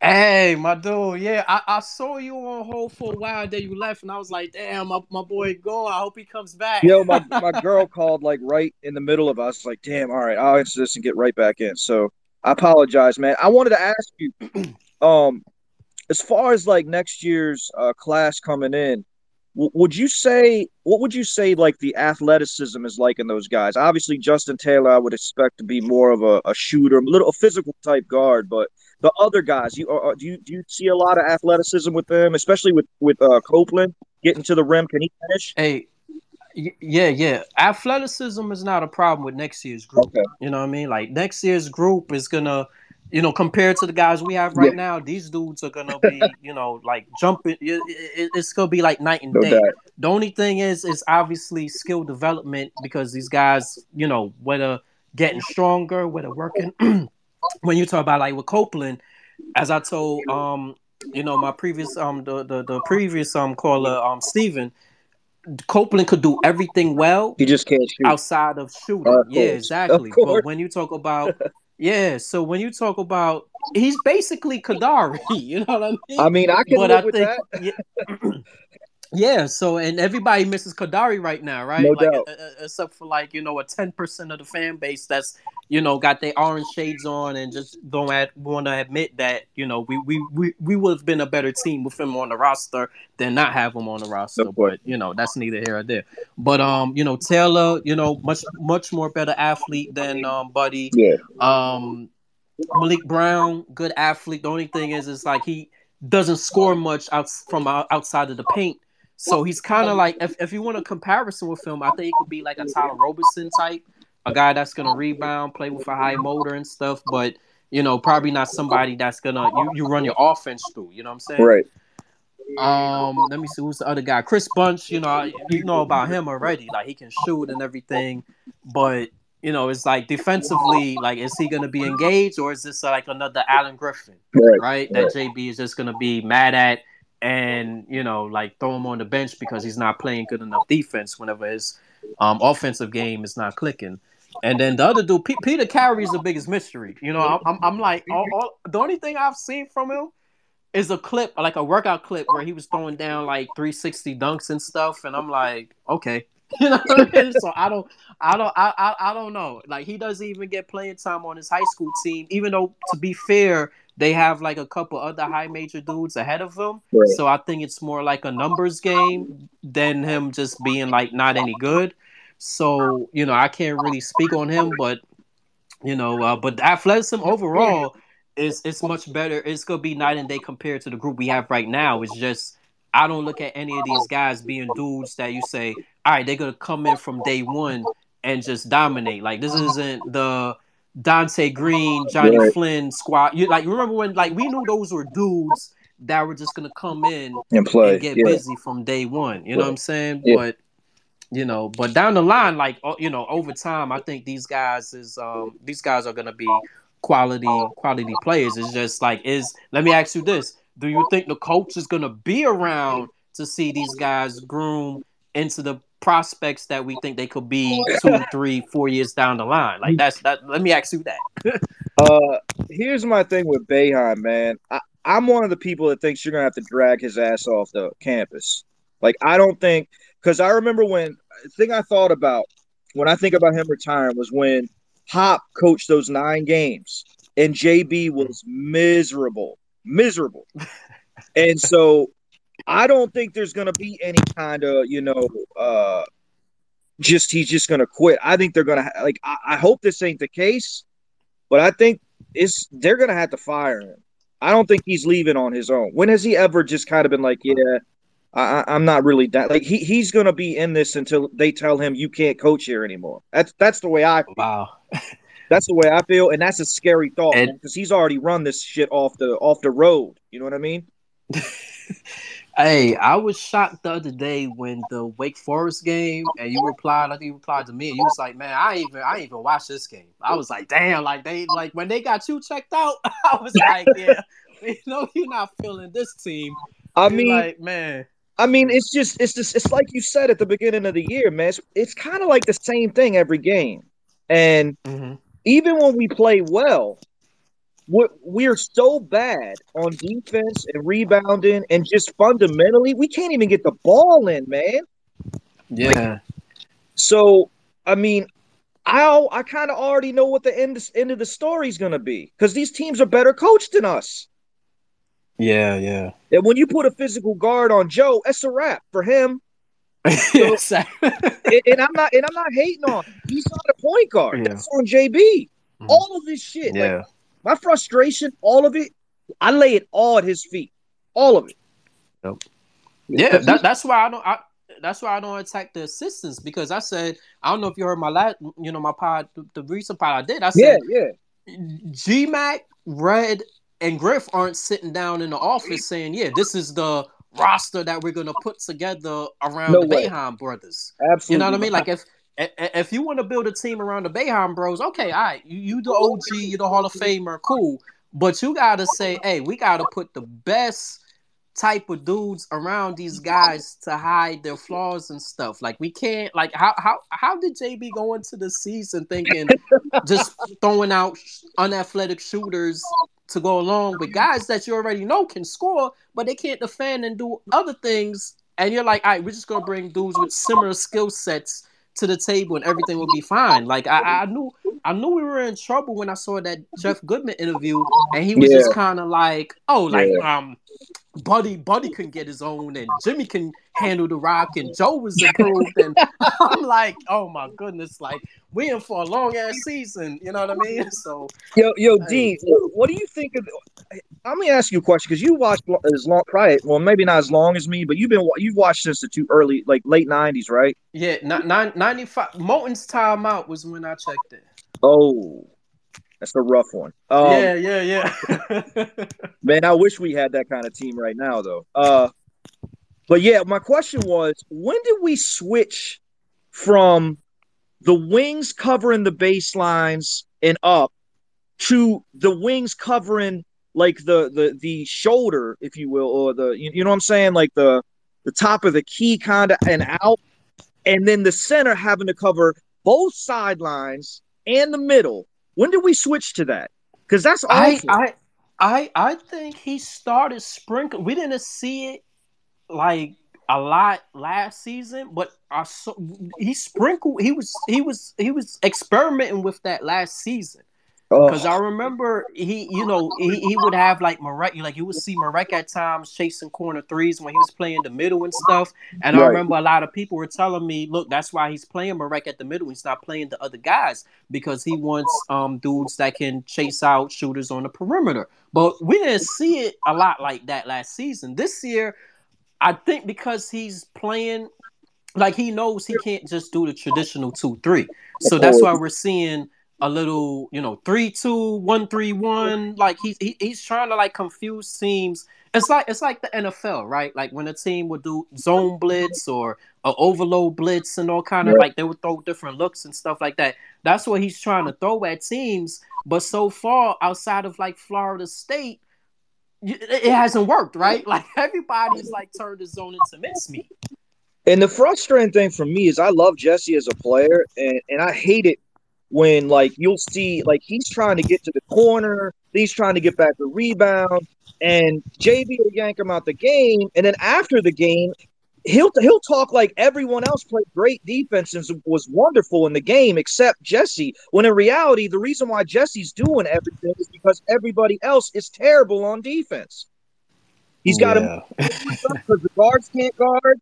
You know, I mean, he's got he's got to put a guy in the middle because the guards can't get back. You know, can't prevent the the the the, the interior pass, the the you know the entry pass, and it's just I feel like he's this whipping boy, man. Even when he plays well, he always says something bad about Jesse, and I I just hope because if we lose him next year, man, oh, I mean I don't think that'll happen, but yeah, yeah, it's just I'm, yeah, I'm tired I mean, of the, like the post game like ripping guy. Like I didn't mind the Bus Patterson stuff because that was funny, but this guy's like a legit player. Yeah, I mean, it's kind of like you get back to the Chris McCullough. Remember the Chris McCullough? At first, oh, yeah. it was like, yeah, you know, but then then it just got like overboard, and I think that's why it pushed Chris out, right? Like, remember, Chris was like, yeah, he was gonna come back or whatever when he got hurt, but I right. think like just the you know Boeheim ripping him, ripping him, ripping him, and then whenever he got that like first round guaranteed, he was like, all right, deuces.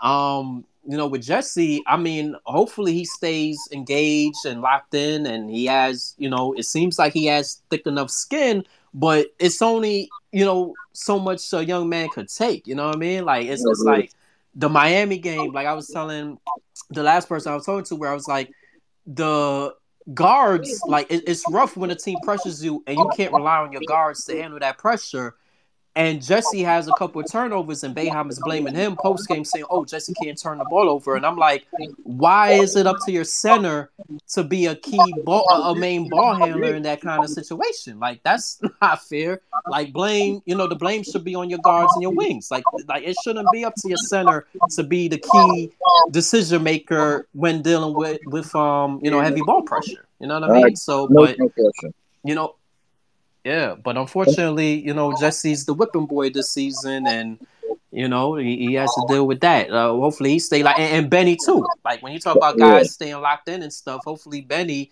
you know, because I, I, don't like the fact that JBA is playing the same amount of minutes as Benny. When it seemed That's like Benny was gaining some confidence and playing better, you know, now it's like he regresses, you know, minutes wise against a, a bad Pitt team. So I don't know, man. Yeah, that didn't that didn't make any sense to me. You get a you get almost a twenty point lead, and you got him just rotten on the bench. Like, yeah, what if you're not gonna play him? Then when are you gonna play him, man? I mean, damn. So. I mean, I think the program's at a big time crossroads. Um, I mean, it, it, it I think the postseason runs cover up the issues and have for a long time. Uh, I'm not. I love Jim Boeheim, but I'm also not like a fan. I'm not just going to say, "Oh yeah, he's great all the time." This this program is stale, and the longer he's here, in my opinion, the worse this is going to get because he's hundred years old. This ain't recruiting ain't a hundred year old man's game. It's a young man's game, and this man won't even go to New Jersey to watch dudes work, you know, play. You know what I'm Yeah. saying? And like, we and when was and, and Dean? When was the last time we had a killer on this team, man? Like a like an alpha dog, like Tyus, you could say. But other than that, like, ain't nobody on this team Hey. like that. You know who I saw was a killer on Saturday before before the 'Cuse game? You know who was the killer? Let me hear it. K. K. Richmond. yeah, he he he he, he, he was a killer against you. And you know what's funny? I have people telling me, look, like 'Cuse guards would have struggled all day against those UConn athletes. Like try to score yeah. against, try to score, try to score against. Imagine Joe trying to score against um um um what's his name the the the, the, the dude that we missed out on um the Andre um you Oh, know Andre. Jackson. Andre Jackson, yeah. Like, come on. you know what I'm saying? That that that. Hey, oh, Dean, man. I want to I want to just chime in. At one point in the second half, Kadary scored 23 of UConn uh, of uh, of Seton Hall's 25 points. Damn. Yeah, yeah. Literally, I mean, 23 of 25 points. I was Yeah, practically crying. My daughter's like, "What's the matter?" And I'm like, "You don't even want to know." She's like, "What?" And I'm like, "You don't even want to know." So, so Yeah, Vince, I mean- Vince, Vince, I, I agree. I, so let's just say it like it is. There was the worst handling of a really good player in the history of Syracuse basketball, man. That is one of our biggest, biggest mistakes that was ever made. He would have made such.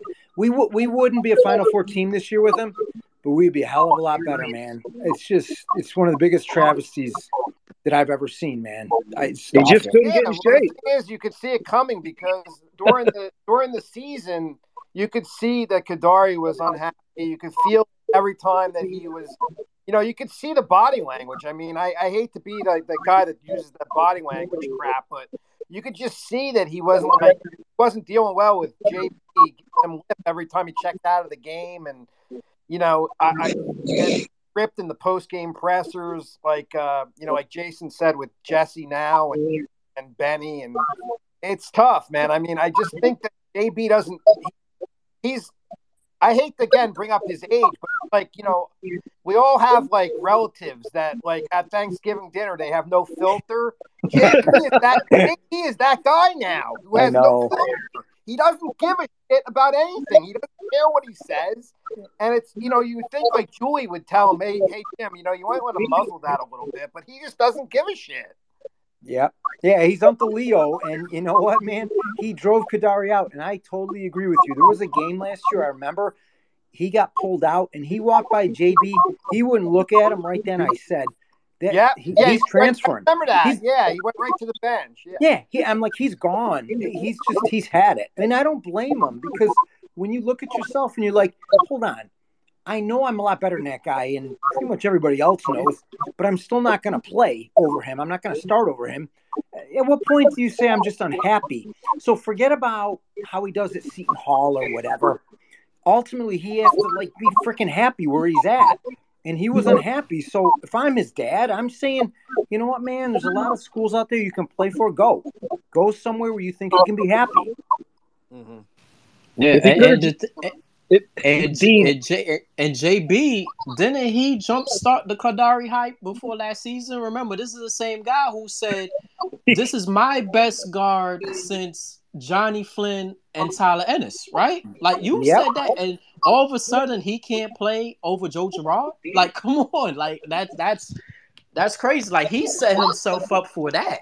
You know what I mean? So and then he then he got tired too quickly, Dean. He was just so out of shape, Oh. man. Hey. But look, but this, but but this is the thing where JB makes himself look foolish because remember, Joe and Buddy got um um, COVID, COVID last year, and when they came back, Boeheim was still playing them nearly forty minutes over. Like you, you, you telling me that like they were better condition coming off COVID than Kadary? Yeah, Like, that's- and Joe is asthmatic, so you know he had legitimate reasons last year for being gassed. You know, like Even more reason to play Kadary, man. It doesn't make any sense. yeah. Completely agree. Yep. See, Dean, you got Orb. You got us now. Now we're all now we're got our our uh, our temperatures. Yeah, are up. We're all bo- we're Yeah, I know, I know, I know. Like my, my man, You got the man- juices flowing. Yeah, I know. Y'all, y'all had to do the the Vincent Dave did the old Legion of Doom, man. Y'all had to come in and tag team, man. I don't know which, who, who who's Hawk, who's Hawk, and who's Animal. Uh,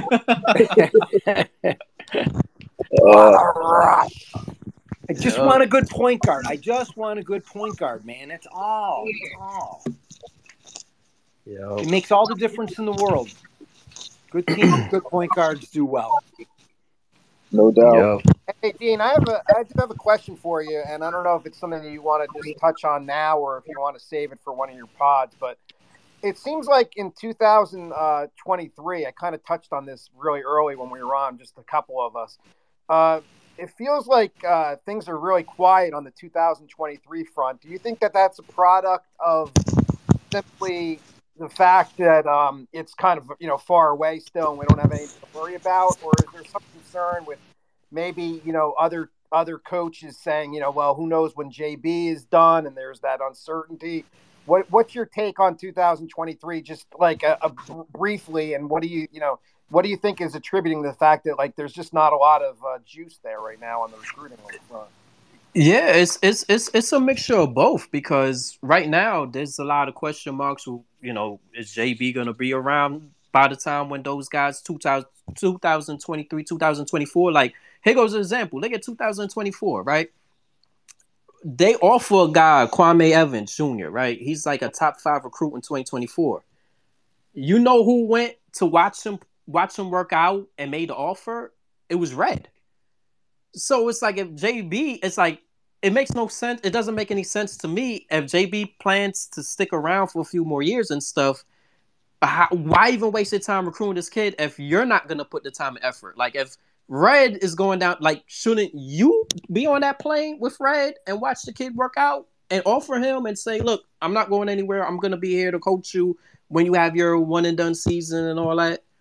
You know what I mean? And it's the same with the 2023 kids. Like I'm I'm I'm looking cuz I have a list in front of me of like, you know, guys we offered and stuff.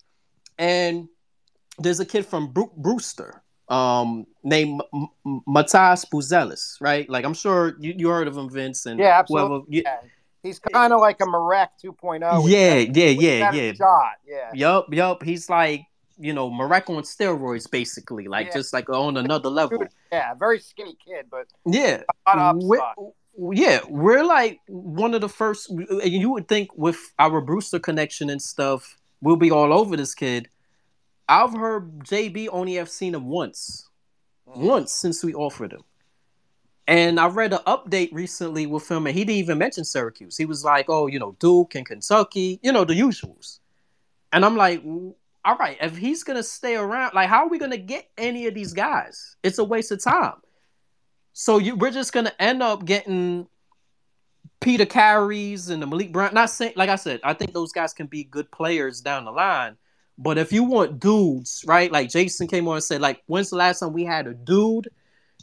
You're gonna have to get some of these like top 30, top 40 guys and put some effort in recruiting them.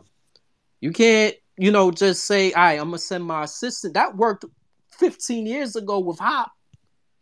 That's not working now, especially with, you know, name, image, and likeness and everything like that. Like you you you have to put that extra effort, like go above and beyond. And right now, if Boeheim he plans to stick, that's the thing. Like him and a Wildhack, they have to have a talk, and it's like, look, if you're gonna stick around for a few more years when your boys are gone, you you gotta be engaged. And I don't think they're gonna have that talk. Like I think Boeheim is just gonna still do whatever he's gonna do, and he's just gonna send um Griff and GMAC to go, you know, to to to you know IMG to watch the 80th Frank recruit, and then you know like he'll you know like it's on his base. That's what it seems. It's like it's on his terms. Like if, if we're gonna get this recruit, whatever, it's gonna be on my terms. Like you have to come see me. I don't have to come see you. And then fans wonder why we don't get recruit A, B, and C, right? Like, oh my goodness, he's going to Duke, so that means he must have been all about the money. They cheated, right? Like the same old excuse. Well, newsflash, everybody's getting paid now. Everybody's cheating. Why Syracuse don't go cheat? You know what I'm saying? Like you can go Yeah. and cheat now if you want to. So, so Dean, you know, I'm, I I live in, in Jersey, and um, this is a this is something I, I, I meant to tell you about on Twitter. But um, one of my one of my friends uh, is a coach of he coaches high school kids, coaches like it's sort of like an A program, traveling coaches, uh, traveling team, and grammar school. And um, his assistant coach is one of the assistants at Gill St. Bernard's, where Mhm. Tyus Battle went. And he says, and I talked to the assistant coach, he flat out says that JB hasn't been there, and um, like he doesn't know what's going on with Syracuse because they used to have a really good communication line with that program, with Syracuse program in general. And it's Mhm. almost like outside of Gerry, that nobody even goes there anymore. So that that just kind of to amplify what you're saying. That's a program with a lot of really good players in it. You know, that's a top that's a top five program in the state every year, and they're not getting JB. They don't know JB from a hole in the wall anymore.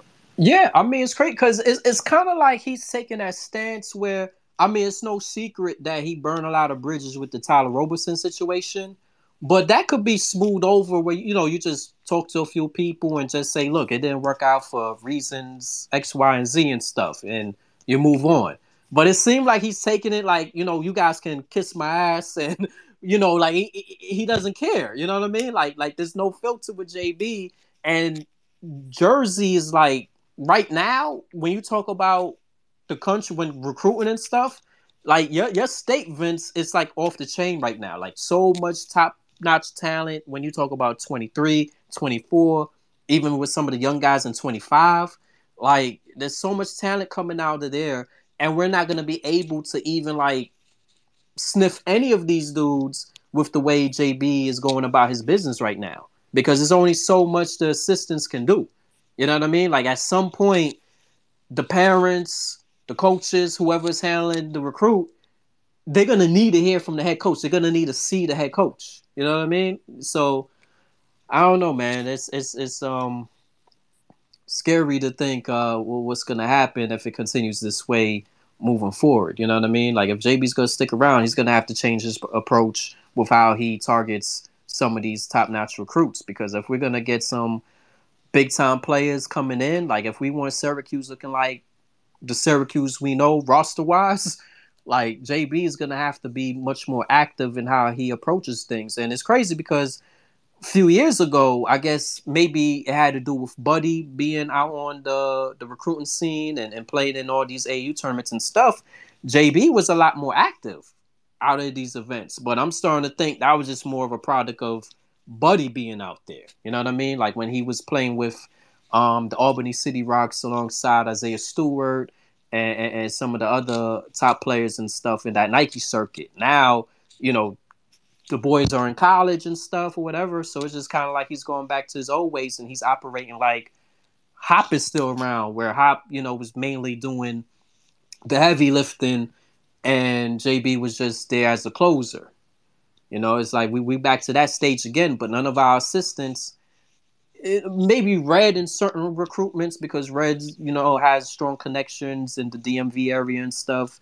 But Griff, G Mac, like they don't hold that type of weight that Hop held um, back in the day and stuff when he was our main recruiter, um, especially in the Northeast um, ten years ago and stuff. So, you know, that's where we at right now. But uh, Anybody else want to jump in? Kev, Kev, are you gonna join? Cause I want to hear from you, Kev. Like, hit the request button. I can't leave this. I can't leave this um space without hearing from you. Um, anybody else want to join? Toast, Toast, my man. Like, you you gonna join? I'm giving you guys about a minute to hop in, or we call it a night. Good stuff from my guys, Vince, Dave, Jason my man C Rob, Steven. Um, anybody else, just hit the hit the request button. Dean, Oh, Jason, you does back? one of, yeah, I was Alright. gonna say, does one of us have to leave so they, they can jump on? Is there only four at a No, time? No, no, no, no. Just hit the mute button. Just mute yourself, and that's Okay. that. Like whoever, whoever, whoever want to jump in, they'll just hit the request button, and I'll get them on. Oh, okay. I, one one thing I was gonna say about the recruiting was the scary thing for me is there is, so, and we all know this. There's so much talent in in the city, New York City, Jersey, where Vince is, Maryland, where I am, DMV, you know, Philly, and he can't be bothered. He Mhm. JB will cannot be bothered to do any like he puts all of that on the assistants. And, I, and like you said, Dean, it, it don't matter i- if GMAC or or or Griff or whoever comes. It's got to be him. He's got Yeah. to show. He's the godfather of Syracuse basketball. If he shows up, that's worth something, right? But yeah, he's not. exactly. And that's the problem, man. That's why I don't see this getting any better because he's 77 years old. And I'm not knocking older people. I'm just saying he's very clearly set in his ways now and he wants to do it this way. But this way is not the way that's going to help us win. Yeah. Yep. Yeah, I, I hear you.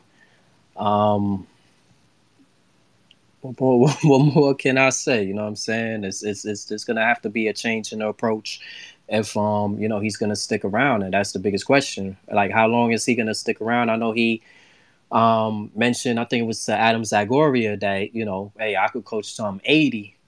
So I wonder if Oh, that's some, you know, like that because that's what two more seasons after his boys are gone. But then that's why I wonder. All right, he's he's ju- he's juiced up now that his sons are there, but once his sons are gone, and like let's say next season is kind of rocky, does he just pull a Roy Williams or Coach K and say, "All right, this, you know, this is it." You know what I mean? So I But, hope, um, honestly, dude, I hope so because I don't see this getting bad. I think this is headed for a crash.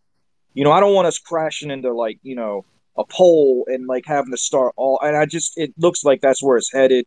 Where the next guy, whoever that is, whether it's outside or inside the program, is going to be starting at the at the very bottom. And I, I don't want that. Nobody wants that. But yeah, honestly, man, if this is who he is, if this is where we're at with him, and he's just going to put everything on on his assistants, and he ain't going to show face anymore, and he's not going to go out there and get on the road, even just on the East Coast, man. Don't even go past, you know, anywhere past uh, the the Midwest or anything like that. Just stay on the East Coast. I don't even care, but show face. But he, if, if he's Yeah. not going to do that, Hey, man, let's wrap it up.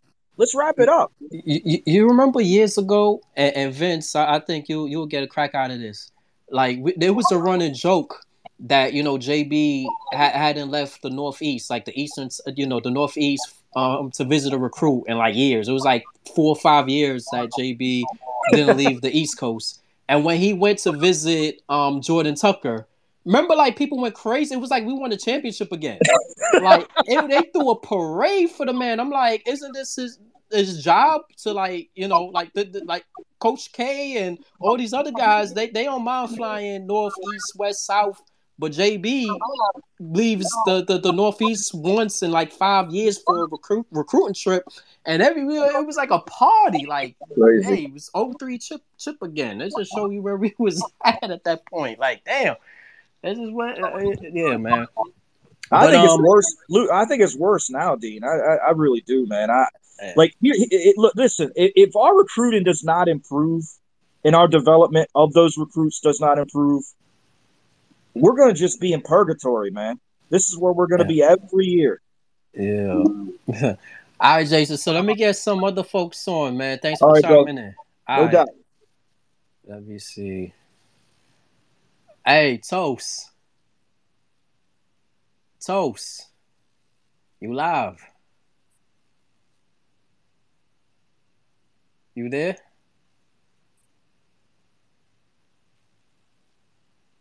Mr. T.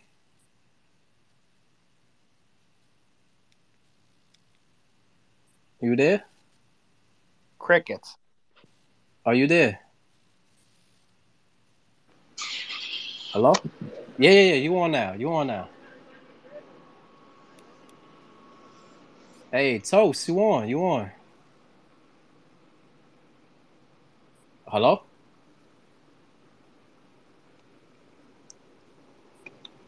Hey, Tony T, you hear me?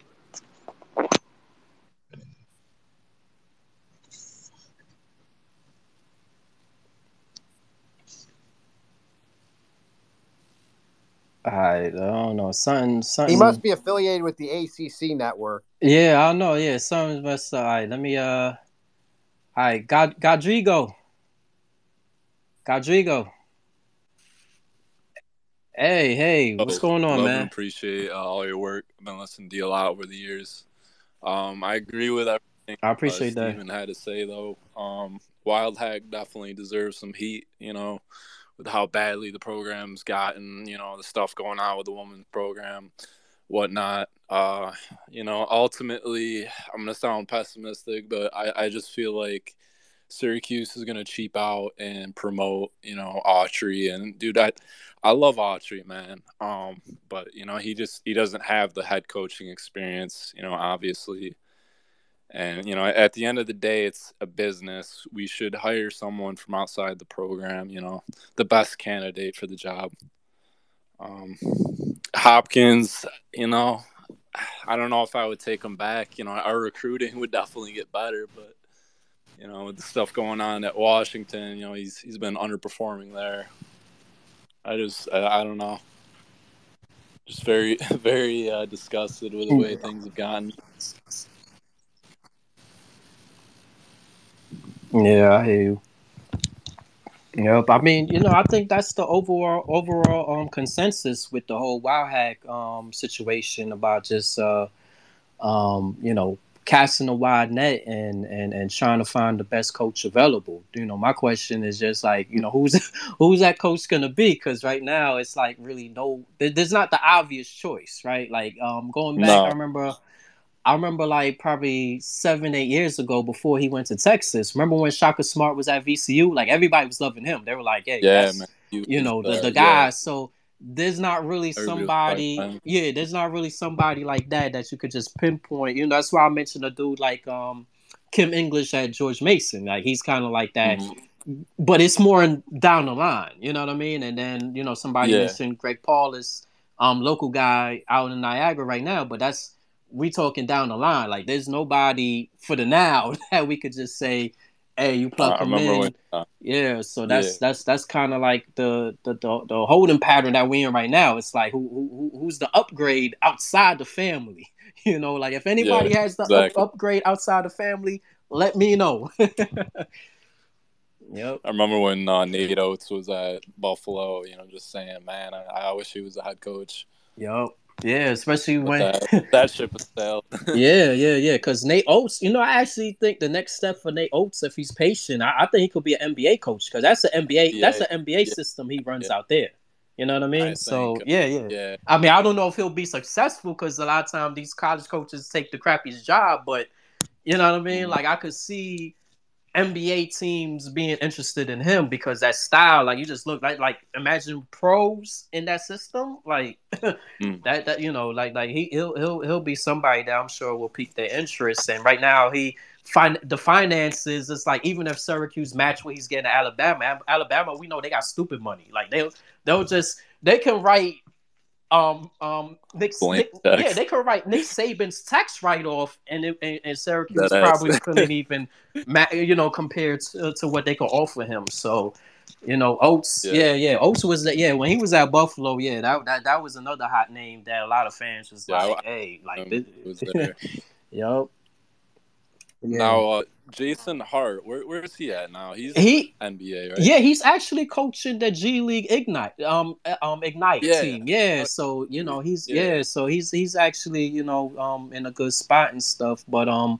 you know he's always been a West Coast guy. You know what I mean? So I don't think like hmm even though you know he played at Syracuse and he's alum, um, he's never really you know been you know too much you know back east since his playing days and stuff. So um, you know, like like even even if he was an option, I'm not sure. You know, he would have been a, a, guy. You know, that would have been like desperate coming back east. Like I think if he stayed in college, you know, he probably would have got one of those West, you know, Pac-12 jobs or something like that. You know. Right. Yeah, he would have stayed on the West Coast. Yeah. Yeah. Yep. So so let me No, ask. then So so let me ask you this. yeah, Um, with the team right now and moving forward, like what what do you envision results wise? Like, do you think because you know I think a lot of people are in the consensus consensus that you know because the ACC is so weak that we'll run off some wins and maybe be an NIT team. But um, do you think that's going to create false hope that people think, all right, moving forward to next season, JB comes back and we turn, you know, we, we we get things back on track, or do you think the fan base is so like beat down that it's like, all right, we know this is fool's gold, and we're not gonna be fooled. Like we know we're gonna be mediocre forever as long as JB keeps doing the same old, same old and stuff. definitely, definitely the latter. There's no expectations right now. At this point, I would just focus on, you know, developing Torrence, uh, you know, Jesse and Benny. Uh, but you know, you, you got to play Benny. Um, I don't, did he even get a minute in the second half the last game? It was just. No, I'm, I'm watching Jimmy out there. You know, he, he plays every minute. It's like, dude, sub him off, put Benny in. It's just, I don't get it.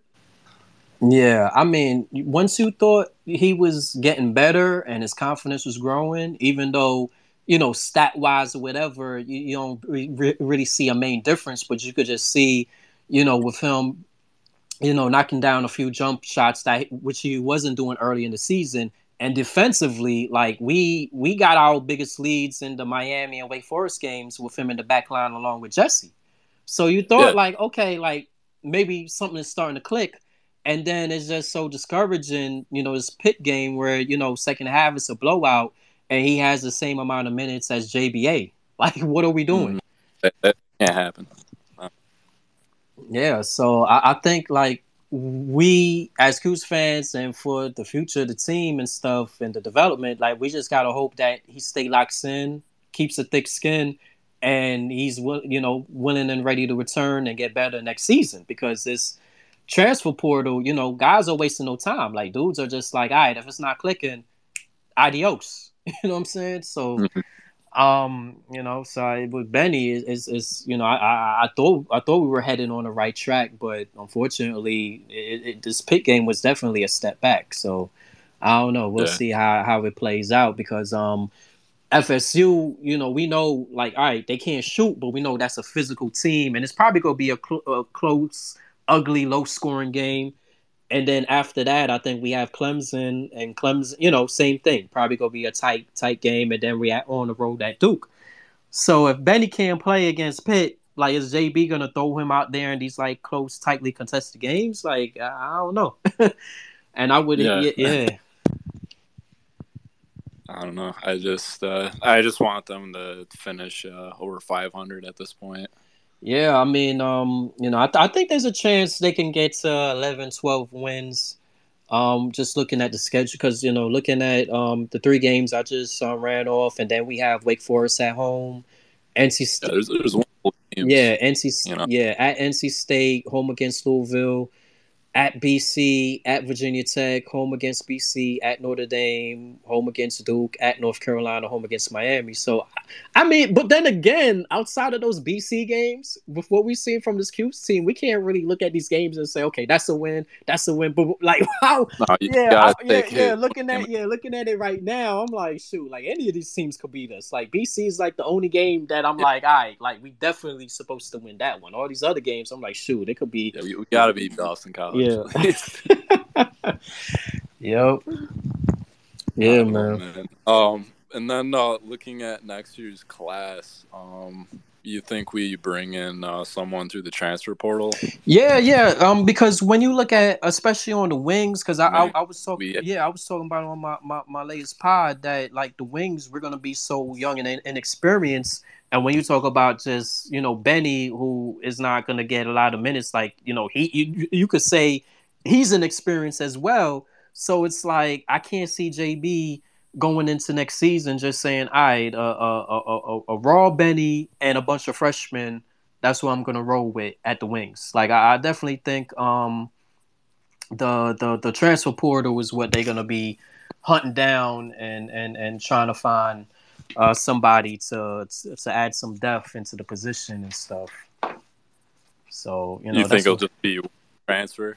Yeah, yeah, yeah, uh, yeah. Because there's there's really nobody like right now like a top recruit or whatever. Like there's there's nobody. All those guys are committed. So unless you yeah. know they're gonna work some magic and find like another Marek from like overseas or something like that. I mean, that could be a possibility. You know what I'm saying? Like, you know, maybe there's a a guy from France who you know doesn't want to sit on the bench in EuroLeague and says, "All right, I could come to college and you know play right away." You know, like like maybe that's an mm-hmm. option. But you know, a name a name I mentioned And, and Vince, I'm gonna, I'm gonna talk about your guy again, Lance Lance Ware, and that's a dude, a top, a former top 50 recruit from a couple years ago, who's at Kentucky, and he's not really getting much playing time. Like you, you know how it is in Kentucky, where they have like 10 five stars and all that there. So there's gonna be yeah. so there's gonna be like a couple of guys that get um, you know, lost in the shuffle and stuff because they, the, the playing time is not there. So I think Lance Ware, if he jumps into the portal, with him being a Jersey guy and stuff, even though I know Jersey isn't feeling JB right now and JB isn't feeling Jersey, still, you know what I mean? This is a guy who fits the, the, the prototype that the Syracuse is looking for for their wings and stuff. And they they they were actually involved in his recruitment originally. They tried to get in late. They brought him to the elite camp at, at, one point and stuff. So they're familiar with him. So that's the name to look out for um, when the season is over. Anselem, right? Because he was looking at uh, Kentucky. Uh, yeah, they recruited over him. Yep. Yeah. So uh yeah, so uh yeah, thanks for um tuning in and uh you know I, I appreciate you uh, checking out the pods and listening. You say you've been a long time listener, so I appreciate the support yep. and stuff. You know what I'm saying? Appreciate so next um you know whenever I continue to do these, you know, just you know hop on and I'll let you say your piece and stuff. All right. All right, thanks, Dean. All right, man. Easy. Take care. All right, we gonna try this one more time. Toast. I hope you. I hope. I hope. I hope you got a better toast. I hope you got a better connection now. Toast. Oh boy. Tony T. Otto's World Space. Can you hear me? Yeah, I hear you, man. What, what's going on? They, uh, uh, they, they were saying you got that ACC I'm having an issue with connection. my mic, but if you can hear me, I want the yeah, Otto's World Space to answer the question: Where is the love for JB? This man, JB, who for five decades has turned this small, snowy state school, private school in upstate New York, into a national brand. Five Final Fours, a thousand wins. This guy has done something that will never be repeated ever again in the history of college basketball. Where is the love for JB? James Arthur Boeheim on the Otto's World Space. All right. I mean, anybody that want to cop on, I, I, see Vince, you got a rebuttal. Uh, Jason, you got a rebuttal. Kev, you ever gonna stop being shy and I'm the, having some technical difficulties also with the microphone. Yeah. all right. Let me. uh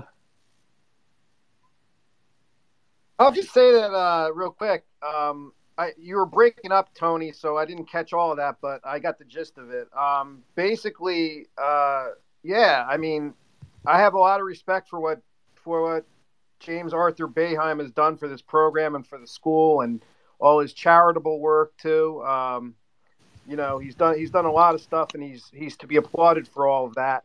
But you know, I mean, it, it's it's sort of uh, you know ultimately, you know, it, has been the program has been on the decline. I mean, as Jason articulated well, um, and others, if it weren't for you know a few tournament runs, which I don't say are fluky because you know I, I can't take anything away from the players that went to the Final Four, the Sweet 16, or whatnot. But outside of that, you know, we're not the program we once were, and we're, we're, we're as fans we're worried about the now and we're worried about the future. And we're worried that maybe you know Boeheim you know at some point when is enough? You know when when we worry about we got to worry about the future too. We can't just be saying hey you know the guy did great and he won a national championship. We got to look at what's going on now and what's been going on now for almost for literally about seven or eight years now we've been struggling and um, you know I, am worried about it as a fan and as an alum, and uh, and that's really where I stand on it. And I just I, I don't, I'm worried about the direction we're heading, and it's not been upwards. That's for sure. Yeah, I mean, you know the thing, Vince, when when you know comments like that come about, I think people just get caught up in the nostalgia, like what a lot of us are saying who are voicing concern and stuff with what we've seen recently and what the future might be it, it, it's not to disregard anything of the past what JB has done, right? Like that's always oh, you know, 40 years and he's done this and he's done that, and it's like okay, it's cool. 80s is cool, 90s is cool, 2000s. We're talking about the last like eight years, nine years, basically since the ACC move, right? Like outside of that one year with Tyler Ennis and stuff, like it hasn't been pretty. You know what I'm saying? Like just listen to that that that, that pod with Gary Parrish that you know it's been floating around everywhere. Where this is a national guy who's saying, "Wait a minute, like growing up, like Syracuse never finished six or nothing, and they have finished six or worse in the last eight years." So like nobody is saying, "Oh, you know, Boeheim is a bum and he's never accomplished anything and stuff like that." Stuff like that. Like I think a lot of the defenders of you know Boeheim and the pro, eh, eh, they keep bringing up the nostalgia, and it's like no, no, you can't erase history. Nobody is saying he wasn't worthy of the Hall of Fame and he's a terrible coach or whatever. Like nobody's saying that. It's, we're just talking about the now with what we've seen, results wise and everything. You know, over the last seven, eight years, when you talk about overall, you know what I'm saying? Like Sweet 16 runs was good the final four when everybody thought we shouldn't have been in the tournament. And I love like what what I loved about that year was the shut Gottlieb and all the haters up and stuff. But as you know, every, most people have been saying, it, it, it masked the issues that we have seen overall. And if you just continue letting things slide and just saying, "Oh, it, it's okay," like everything is good, then you find yourself in a position that UConn was when Calhoun, you know, um, you know, retired and all that. You know, even though Ollie took over and was able to, you know, win a chip, but you know, we saw what happened when everything was on his shoulders. Like the program fell apart, and now they they they've just became a res- you know on a respectable level once again. And look how long you know it, it took them what five five seasons, six seasons or something like that to like get back on that level. I don't know if 'Cuse fans have that patience, or if things fell off the fell off the rails, we're gonna have five six years of patience. Like people are gonna be like jumping off bridges and stuff. Like I remember back in the two thousands when we had the back to back NITs, like it, people were depressed. You know, I think it was like what the 07, 08 year. Like people were depressed and, and just like having no faith in the 'Cuse program and thinking, you know what, back then that JB, maybe he's seen better days and you know was able to turn it around and get it back in the right space. But um, you know, really ever since you know uh, jumping into the ACC, I don't know if that has something to do with it or whatever, but you know, ever since we got into the ACC, it just hasn't really been the same. And you know, when you look at this season, where a lot of people, you know, more people tuning out than than are that are motivated and excited about where the program program is at currently and moving forward in the future. So, you know, that's my rebuttal to what Mr. Toast just said. Jason, you got anything to say?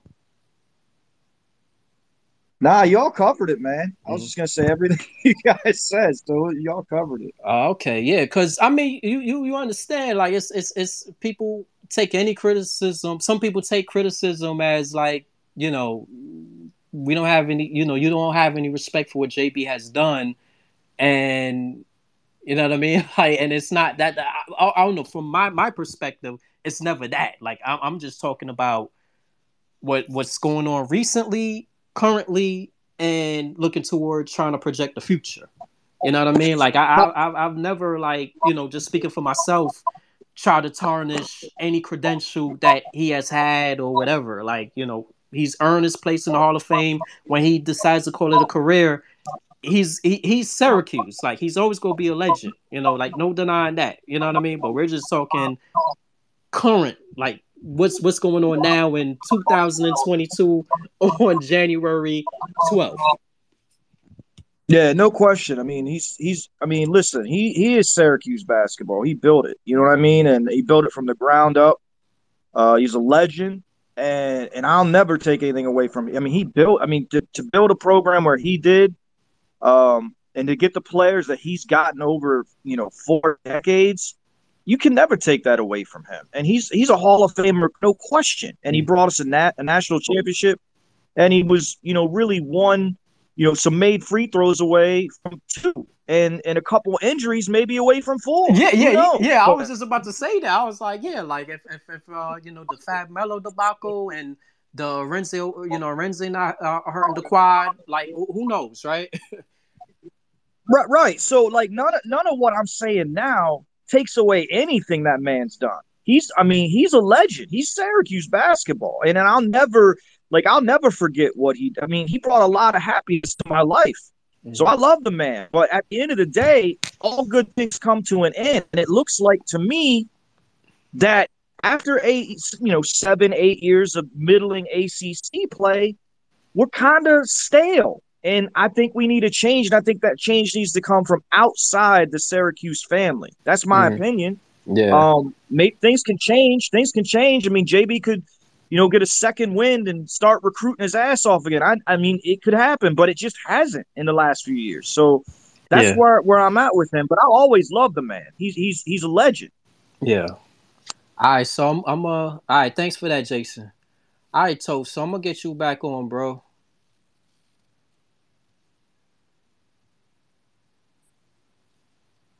Hey, Toast. Tony T.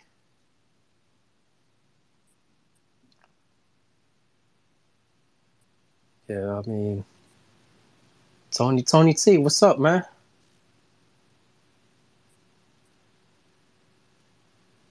Yeah, I think Vince, you're right, man. I think he got that ACC network connection, man. I, I, this is this is No um, doubt. this is I'm, I'm trying to get him back on, and this is uh not happening. oh man, Can I can I just say the ACC network is the worst, man? Oh my god, it's so bad. The announcers they pull out of nowhere, man. Oh my god. yeah. I mean, Hold you know they they they're they're right there with the Pac-12 network, man. At least the Pac-12 network, they are an excuse that they're they're, they're not even on any like providers. You know what I mean? Like at least they're like, all right, nobody cares about us, and we still streaming in standard definition. But the ACC ACC network, I don't know what the deal is. Like y'all supposed to have that ESPN cosign and everything like that. Like you, you're definitely not getting the SEC network treatment because we, we know they got the top notch quality. No doubt. I got to mute it, brother. I can't. Even, I can't listen to these announcements. They're so bad. They don't know the names of our players. It's brutal. Yeah, I mean, where, But at least I get to watch it. I yeah, guess. where where's John Celestan shouting out people's neighborhoods and stuff when you need him? you know what I mean? Like Rick Jackson from Philly. Oh man, I haven't seen Celestan on in a minute. Yeah, I mean, I think somebody nicknamed him John Sellers Street Cred because that's all he used to is shout out everybody's neighborhood. Like man, That's so true, know? man. That's funny. James Southerland downtown from Queens. Like yo, like Celestan was amazing. you know, At least he was. Yeah, he was entertaining. At least. Yeah. remember when? Oh, remember the E ESPN three games when Rosie used to do them, and he used to always say "we." Like, hey, Rosie, Oh, I- yeah, Rosie, yeah, this isn't the Syracuse, you know, network. Like, you you gotta be a little bit impartial here, bro. He's like, oh, we gotta we gotta work hard on the glass. We gotta get that rebound. You know? Like, oh, Oh, man, man, I'm like Rosie, I love you, bro. You a legend, but oh yeah, I don't know if they used to have you on these broadcasts. you know, Oh, when- they actually when we got to the final four, you know, when they do the team cast on like TBS and Oh yeah. he was Yeah. on he was on I think with McNabb and oh man, the homerism was off the chain. Oh man. Yeah. I remember that. That was cool, man. That was cool. They still do. do They still do that. I, I don't I don't know. I, I think they do it like every other year. Like whenever it's not on CBS, like if it's on um TNT or something like that, then they'll do the um the team the team cast. So I think it's like every other year. I actually like that. That's pretty cool to do. Like when they get those uh legends on there, man. That's pretty cool. Yeah, yeah, yeah. I like that. Yeah, because yeah, I think what yeah, cause when we was there, it was like Rosie and it was Donovan. I forgot who was doing the play by play. I mean, I, I, I you know, obviously it was a 'Cuse guy, but I remember it was like Right, Rosie and uh and McNabb, and you know they were they were homering it up for us and all that. You know what I'm saying? So Oh man. yeah. Uh, hopefully we get back to a final four before my, before I die. I mean that's all. I that's mean, all I'm yeah, gonna well, say. yeah, we'll see. I mean, you know, and, and it's and, and it's crazy because this year you know, I, I'm not gonna act like I've seen every team in depth, but it doesn't seem like there's that one dominant team. And you look at it like, let me just run a roster. Like if if if if, if guys weren't gone and our roster was this, and you know, like uh, Vince and, and Godrigo and Kev, like wh- whoever's on, y'all y'all could let me know if you co-sign to this. But let's say our roster was this right now, like Kadary, Buddy, um, Braswell.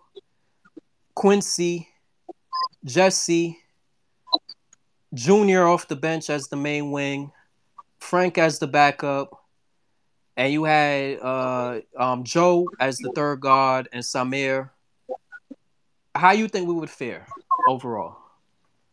Because now we're talking We would- now, now we're talking about you know having guards that can penetrate, shooters, long athletic wings, big men, and we have good depth off the bench.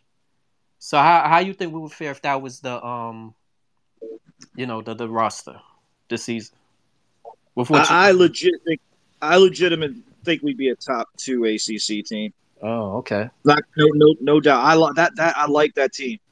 I like that team, Mm, okay especially with the way with the way college is this year. And there's no, I mean, Baylor, uh, I guess is the best team. I mean, I think Auburn's really good.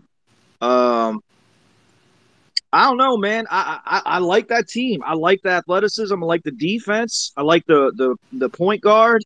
yeah I like the shooting. I mean, and then you got Jesse taking that next step. yeah That's a good team, man. That's a real good team. yeah because when I look at it, I said with the wings, it's like all those three guys. I we didn't need all of them back, but like at least one of them. Like if we could, I trade one of them for Swider. You know what I mean? Like I I, I think like if we had just you trade like if you wanted to keep Jimmy. And look, obviously we know politics with the coach. All right, fine. Jimmy as the the third wing off the bench, cool. But we needed like one athletic dude. You know what I mean? Like to stick around, whether it was Quincy or Braswell, because I thought Braswell did a good job when he started playing over Griffin towards the end of last season. You know yeah, what I mean? yeah, he was good. Yeah, He was really good. and he can and he can give you what Swat is giving you because we, we saw he could stretch the floor, he could knock down threes, but defensively he was much more longer and and athletic. So no doubt. you know, so if you had him or Quincy or you know, then you kept developing Benny and you had um you know Junior as your your your, your main wing off the bench because that's the thing if if those guys like Junior and, and, and Joe as your bench guys, nobody would be complaining, right? Like we all be like, No. all right, cool, they serve a role. But when you're asking all these guys to be your starters and play 35 minutes a game plus, you know, we're in the current situation that we're in right now, you know? Yeah, no question. Yeah, man, that that team would be f- fun to watch. I mean, athletes, shooters, big man that can that can play. I mean, you're gonna make me sad, Dean. Damn, what could have been, man? Yeah, man. hey, let me let me get somebody else on real quick. All right. Uh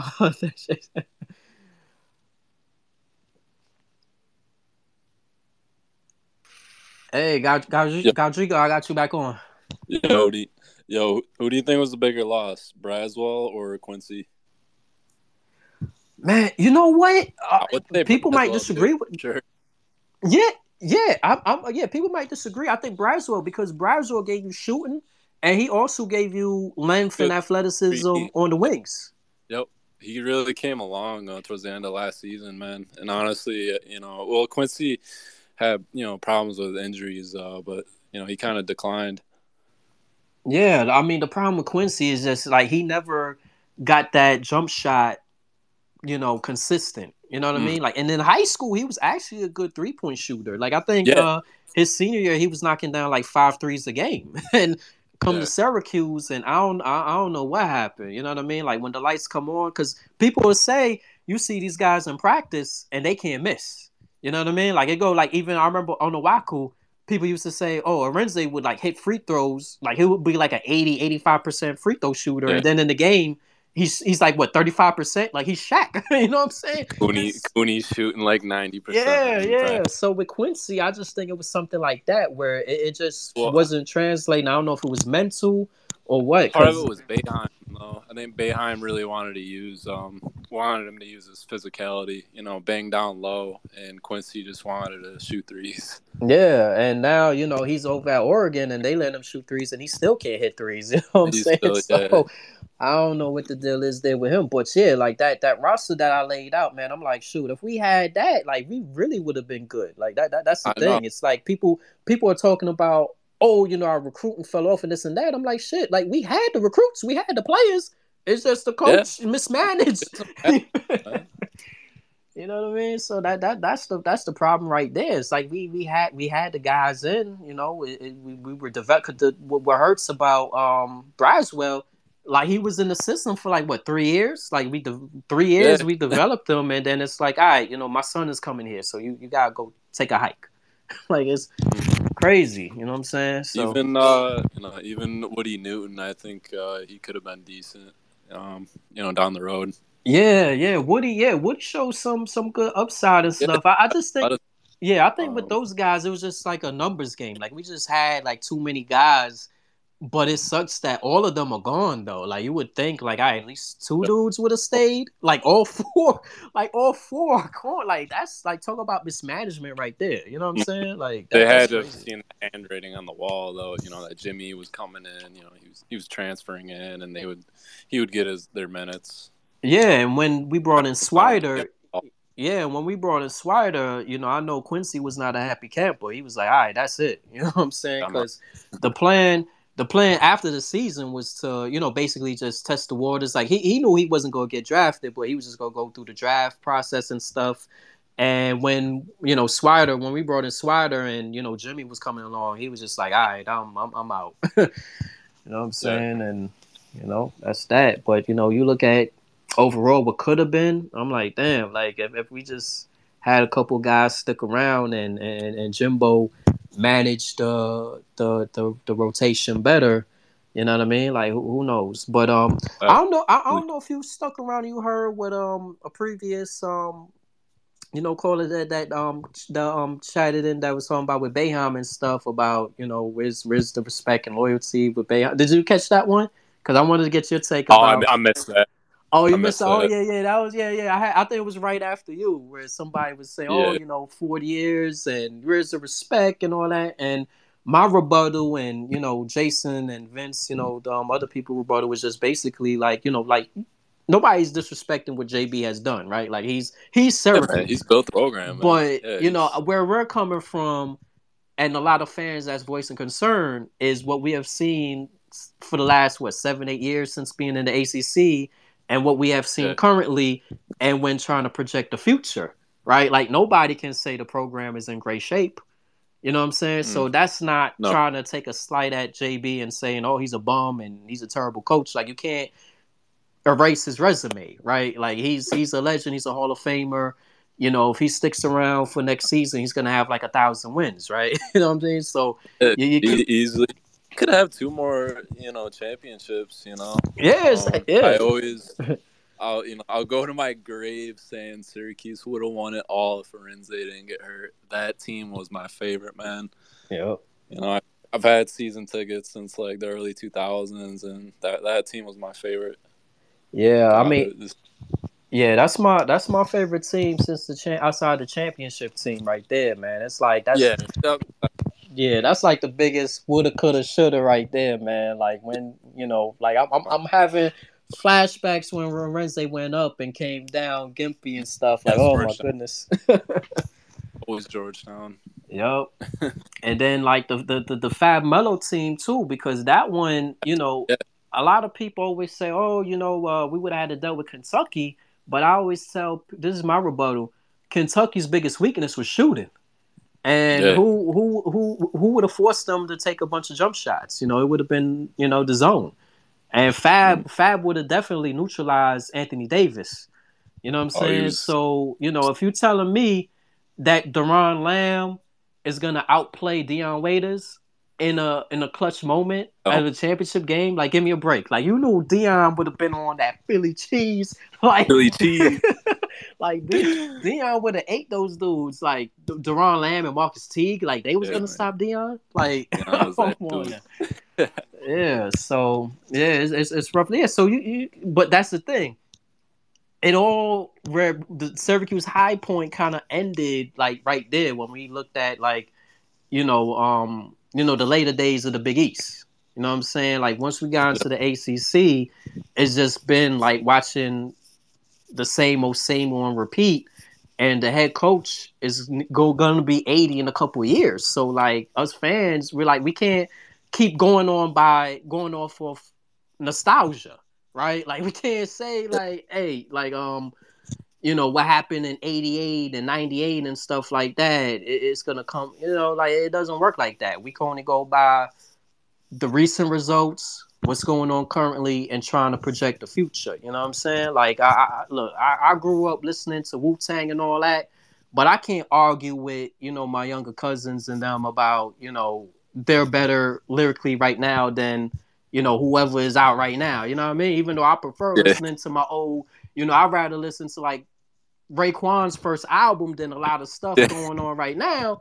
But I ain't gonna like be like, hey, you know what? You know, try to shit on what they don't. You know what these young kids are about. Like back in the days is back in the days. You know, that's like saying, all right, Jordan could come out right now at like 50 years old and give LeBron the business. Like that's not happening. Like we could debate in their prime who was better. Like, all right, Jordan his time, boom, boom, boom, and LeBron what he's doing in his prime.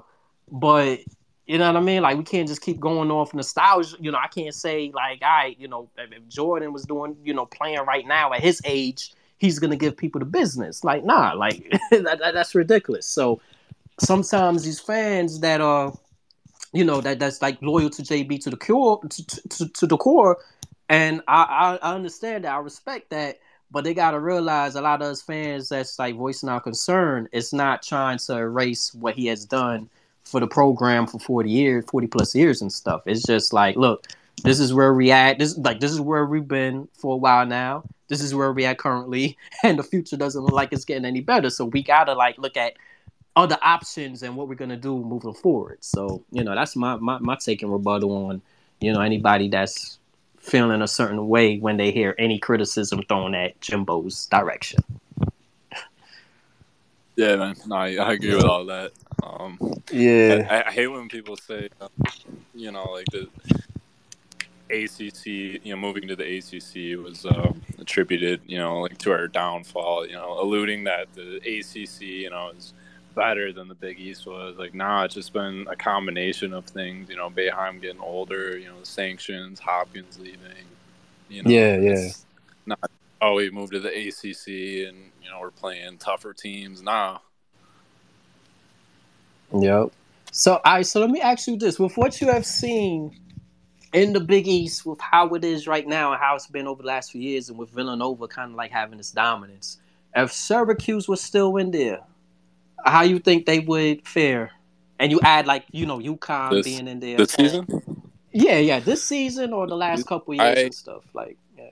Yeah, honestly, like this season, I haven't really watched too much of the Big East. Um, so I couldn't say, but I mean, last like five years, I mean, at least middle of the pack, you know, I would say. Mm, okay. Cause that's who, like, if, yeah, cause who benefited the most is Nova. Like Nova is just like taking the baton and True. just, yeah. you know, like ran with it. Yeah. Yep. But they're, you know, I, I would say they're better uh, than the ACC right now. Mm-hmm. Yeah. Yep, I, I bet you uh, uh, BC wish they was still in the Big East. Maybe they they'll be competing with DePaul for like eighth place or something instead of like fifteenth place in the ACC. Yo man, no man, I miss I miss the Big East. You know, I, I know we, we had to leave, uh, but I, I just I hate the ACC. Yeah, I mean it's crazy because um I remember like Saturday I was watching the UConn Seton Hall game and I was just like, man, this is like we like we used to be in games like this, like just the intensity and the crowd and all kind of stuff. and then I'm watching like Syracuse, Wake Forest, where it's like. what like six thousand yeah. people in attendance and stuff, and it's just like dry. like you could you could barely hear the crowd. You know what I mean? Like it's it's it's.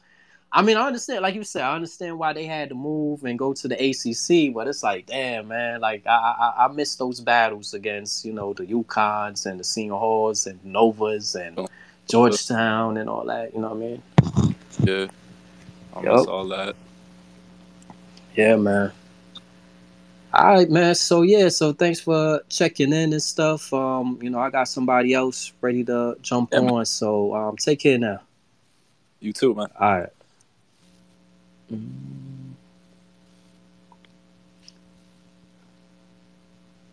Yeah, Scott, you there? Scott, you got you got unmute Hey, yourself. Gene, can you hear me, man? Yeah, I hear you. I hear you, man. What's going on? How you doing? How you been? This is really fun. I, I like this. You know. Yeah, thanks for thanks for tuning in, man. So right. how you so so how you feel how you feeling about you know everything in, in 'Cuse land? Not good. I don't know how you could feel good. Um, you know, you know, I got to give you credit. Before the season started, I thought you were being too negative about the you know next Holy Cross or whatever it was you were saying, like you know next All Patriot League team or whatever. But you, you were right on. You know, you know, like everyone complains about everything and they're right. But you know the one thing like about this team I hate the most is that their interior defense is so soft with with Jimmy and Cole. I don't think we've taken a charge in the last eight games. You know, and guys are just going in there for layups. We can't rebound at all, and it's not Jimmy's fault. He's just he's he's he is what he is. He's an Ivy League player, who should be playing 10 to 20. If he's playing 10 to 20 minutes, I'd probably love him. But he mm-hmm. goes in there and he starts chucking, and, and then you, and then you get Cole who wants to do well. He's really a two. You know what I'm saying? Even though he's six eight or six nine, he's, a two. He can't rebound at all. He can't play interior defense. Mm-hmm. So basically, you're play, we're, we're starting three twos, none of which who can play defense. We got a, we got a three who from the Ivy League who can't rebound, and we got Jesse. You know. Yeah, yeah, and and that, and that's the thing. Like I I I'm not sure if you hopped on when I was outlining um a woulda coulda shoulda roster lineup for this season, but I was saying if you had um Jimmy as like your third wing, like if we still had a guy like Braswell around and you had either like a Quincy or you was developing Benny, like if Benny became the player that we hope he would have been, and you had um Jimmy as the third wing coming off the bench and playing like 15, 20 minutes, as you right. said, that would be, you know, the perfect role. But since we're putting him in a position, you know, guys like him and, and Swider, and now we're seeing why Swider played, you know, 20 minutes a game at Nova, right? Like, you know, he, he can't defend. He just doesn't have that lateral quickness and stuff. And, and, and he can't put the ball on the floor either. Yeah. He is not, he never goes to his left. He can't. You know, it's frustrating. Yeah. Like every time he goes to his left, he dribbles three times and then stops and has to pivot and get saved and you know throw it back out on top and just burn the shot clock. Yeah, you know? yeah. Like the team, the team is too too predictable. That's why you know I know you were saying like I came up kind of hard, but I was like just looking at this personnel. I don't know how JB could have thought this was gonna work, right? Like you you have to mix and match the pieces. Like you can't have like oh I'm just gonna load up on a bunch of unathletic shooters that can't create their own shot. Like how how how is that? You know, if you're gonna if you're gonna have a couple of shooters, cool, but you have to add them with a couple other guys that can handle the rock. Like if you had, you know, like a, a Marek and a Kadary. all right, you got two guys who have a guard that can play off Buddy that can create his own shot and create for his teammates. You have a wing well, like Marek yeah. who can, you know, create for his team. Like we knew what a great playmaker Marek was. So if you have those pieces, then cool. But when you just add in like all the pieces you add in, they don't add. You know, they don't make anybody better. Like if they're not scoring for themselves, like how is that going to help? You know, the, the the team function as a unit offensively, and then defensively, yeah, like forget about it yeah. defensively. but Dean, you know what? The die was cast to the transfer portal. The way you, when you think about it, right? Let's just say, for sake, look, we all loved Kadary, but he was going to go, and you know, because Jim wasn't going to say, "Hey, Kadary, you're guaranteed 30 minutes." And I know I'm in the minority here, right? That he should. And uh, I, of course, he's better than Girard. Anyone who says he's not better than Girard is crazy. That being said, I think it's easy, very easy for anyone to say that, um, you know, we should have promised him the time and all that. I, I think there is something to be said for how hard he worked or didn't work. I think that I've heard that also at Seton Hall, but that haven't been so. Let's just say, for the sake of argument, that and, and look, I would have loved for him to stay, and I think a coach has got to make a kid work. So I don't think he, you know he's an 18, 19, whatever he was, twenty year old kid. The the ones that hurt were was Quincy. Okay, you know he got sold to snake oil to go out to Oregon. He's playing less minutes. He's scoring less. He's rebounding less. Braz wanted to go home. That's a different issue. And then Woody Newton, you know, is not getting any run for your boy Mike Boynton down there. You know, he if he came back here, he'd be playing. He'd be playing over Benny. He'd be playing probably, you know, he'd probably be getting some minutes over, uh, you know, at, at, at the three is or the two, you know, off the bench. You know, so it's like, and then when you see we brought in Jimmy, if you if, you, if we traded Quincy for Jimmy right now, this team would be two games better. I, I, I just oh. just on rebounding alone, you know. Yeah. Yeah. So so if you had this, let me ask you this. So if you had it your way, like off the top, and you was managing the roster with the pieces that we had last season and coming into this season, and you know portal additions, whatever. How, what kind of lineup you you you would have ran out there this season that would have you know been much do better I, than what we're I, seeing can right I be realistic? Do I have to be realistic, or can I be a little bit out there? You, coach, coach, coach Scott, coach Scott. You like how I would have said, Joe, with the NIL, you can make a lot of money in Siena, so I'm going to drive you there. And then I would have said to Kadary, it's your it's your boat, you know, it's your car. You got the wheel unless your ass gives me a good reason, you're going to be out there for 30, 33 minutes, right? Mm. Or, or what I would have done is said, Joe, look, it's your choice. You can stay, but you're going to be the backup two and the backup one. You're going to be the third guard off the bench. My guess he is he would have taken that. You know, I don't think he wanted to go anywhere. So let's just, mm. and then I would have left Buddy at the two, mm. or and then I would have done everything I could to say, listen, Quincy, you're not a three point shooter. We, we, we've, you're not, you know, you don't have a crystal ball to say this, but I say, look, you're going to play more here. You're never coming off the court. You didn't come off the court last year. Now you're healthy. You're in shape. You know, you play the four, but, and if you prove to me you can shoot, you'll shoot. You know, he was going to bring in Jimmy hell or high water. We all know that. But I mean, I think, like I say, Jimmy would have been a good 15 to 20 minute player. And then I think I would have let Cole stay or go go somewhere else if I had Quincy coming back and I, you know, you and you have, and I would have tried to bring Woody back. Uh, Braz, I think, like I say, wanted to go home. You know, Benny, I, I, had no way of knowing that Benny was this raw. You know what I'm saying? So, but that's kind of how I, I, I think this.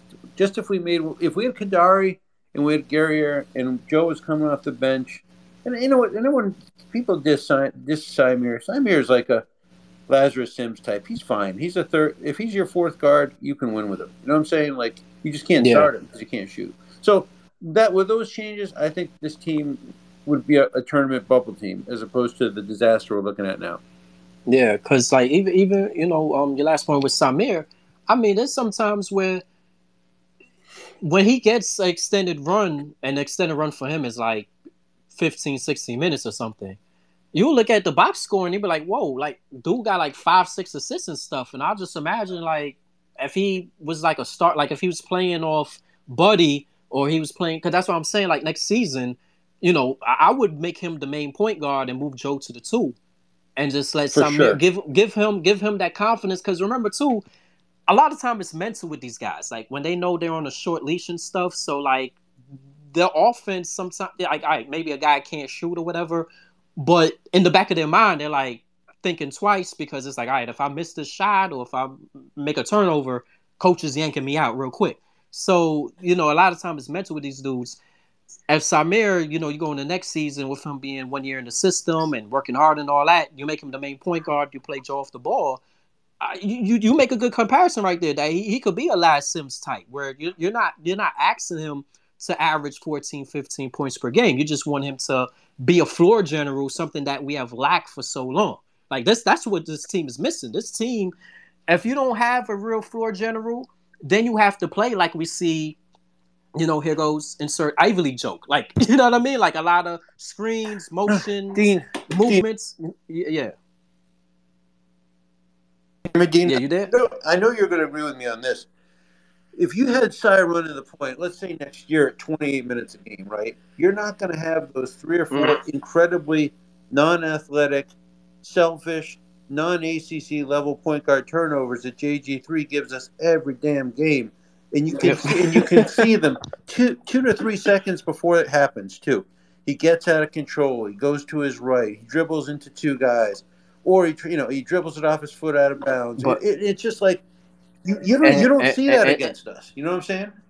Yeah, and, and, and, Scott, you know what's the biggest problem? He could hardly get the ball past half court. Well, that was my that like, was that's the biggest point. problem. Like, just having side, just look, I, you know, Capel should be fired for not pressing the whole game last night. I, does he not look at game film? I mean, it's unbelievable.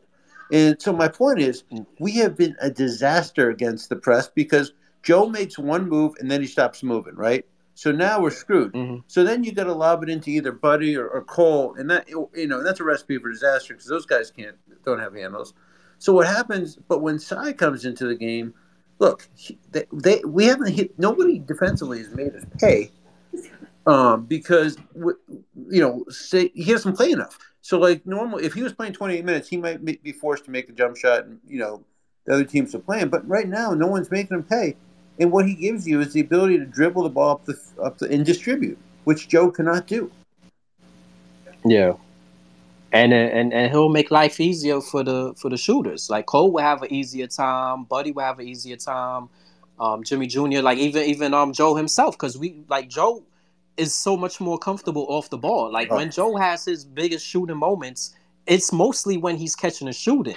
Like his his go-to move when he has the ball is jacking up a 35 footer. Like, because that's the only way he can get a shot off with space on on the ball. You Dean, know what i'm saying? And Dean, like, I, I, couldn't agree yeah. with you more and i've said it a million times if I, if I had the time which i don't and i know you don't either to watch every one of joe's shots this year i guarantee you that when he shoots when he's a jump, just a jump shooter by himself not fading off the pass he's shooting 40 to 45 percent from three when he does that Jayson Tatum wannabe step back, or he, or he's fading to his right, or something like that, it's effectively a turnover. And what I'm saying yeah. is, if he he could be one of these guys, if he was playing the two next year, um, he could score 15 or 16 points a game and not turn the ball over. So his plus minus, I know Boeheim loves that. I'm a little dubious about that. I think it's an overrated stat, but I still mm-hmm. think his plus minus would be much better if he was a two versus a one. And I think, like you said, that's why the again, I've, I've res- I don't try to make myself crazy with the Kadary thing, but ironically, Kadary's the perfect fit at the one here because he could, you know, pass the ball to all the whiteys who aren't athletic but are wide open and who can nail open threes. You know what I'm saying? Yeah, yeah. So, yep. like, yeah, that's the thing. It's like, um, you know, we, we early on, you know, we had some people come on and say, you know, uh, you know, things have been rough and falling off because of recruiting. And I'm saying, look, we we had the recruits. It's just you know the head coach mismanaged. You know, with players coming and going, and the roles and stuff of the team. Because if certain guys, you know, if we just had a couple of guys stick around and stuff, and you know, you, yeah, you add some of these pieces, like it it, it could it it it could have it could have worked in my opinion. But it's just like you know, um, JB just went way too all in on this group that you know he had to have known was going to be too unathletic and not be you know the proper match together to you know take this team where they needed to go and the results i mean look like when when when you ever see like colgate ever come close to dropping 100 points on the syracuse team you know, Dean, I, look, I, mean, look, I'm with you. I mean, look, I, am a big Boeheim fan, but I think at a certain age, you can only – go down. You can't, you know. And, and, the other thing he does that drives me crazy is I, I have never seen a guy call out some guys and not call out other guys. First of all, I don't know what good calling somebody out like like an 18 to 22 year old kid at a press conference does. I don't think it motiv. I think these kids are already motivated for the most part, and if they need to be, you know, I just think it humiliates them and makes them even more tense. Like I think, you know, and the and the second thing though is just you know, Buddy never gets called out, but you know Joe never gets called out. Uh, Cole rarely, you know, he says, well, Cole has to be more aggressive versus the Bennies, the Jessies of the world, you know, get, and, and we've seen this now for four or five years where some guys, no matter what they do, nobody, he has no problem. Like Kadary got killed all the time last year. But if, you know, Joe was chucking something, he didn't, you know, it, it's just a lot of, the unfair accountability levels I think are really tiresome to me, and I you know, and I just worry that like, look, let's say he brings in this class next year, he wants to be there for that, and then he retires after that. Let's say he gives it to let's say Wildhack, who you know, I'm not convinced he can go out and make a good hire. So my guess is he'll probably give it to Red or to or, or to Gerry. And I'm saying I'd rather they just clean house, get a guy in there who will play man-to-man defense as well as home. Because because I'm look, this is my last thing because I don't want to ramble on too long, like more than I already have. You got other guys there. But I think in the year 2022, everyone can shoot, or at least every team has three to four guys on the court that can shoot. The zone isn't going to be as effective as it was in the 80s. It's just a fact. The game has changed. Yeah. Yeah. All, all, all good points, well, thanks, Scott. You, you, do, you do great work, man, and I really enjoy the pod. And this is pretty cool. So I'm hoping we do this more. Yeah, I appreciate you, man. Thanks for checking in. And yeah, this is something I'm, you know, continue doing moving forward throughout the season and stuff. So, um, you know, thanks for, you know, tuning in and, and, and coming on and saying your piece. God bless, man. All right, you too. Take care. Yeah, guys. So yeah, we going on long enough. It's been, you know, a while. Um, right now I got the the the UConn St. John's game up right now. Just saw Duke with Scheyer. I guess it's an early season teaser that he he filled in for Coach K, and they be um, Wake Forest. So um, you know uh, that, that that that's not good. You know we we, we gotta hope for Scheyer to fail because he's getting all the recruits right now, and if he turns out to be a good coach, then that's gonna that's gonna be very troublesome for us. But anyway, uh, anybody else want to say some final words before I sign off? Because you know we've run on long enough with this. So uh, anybody want to say their piece? Uh, you know, Kev, Kev, you're not you Kev. You really you, you're gonna be on throughout the whole duration of this, and you're not gonna hop on. Like you gotta hit, you gotta hit the the the um the request button, my dude. Like I'm gonna give you a minute, Kev, to hop on. All right, let me see. We got a request. Let me see. Oh shoot, my man, my man, my man, my man, A Rob.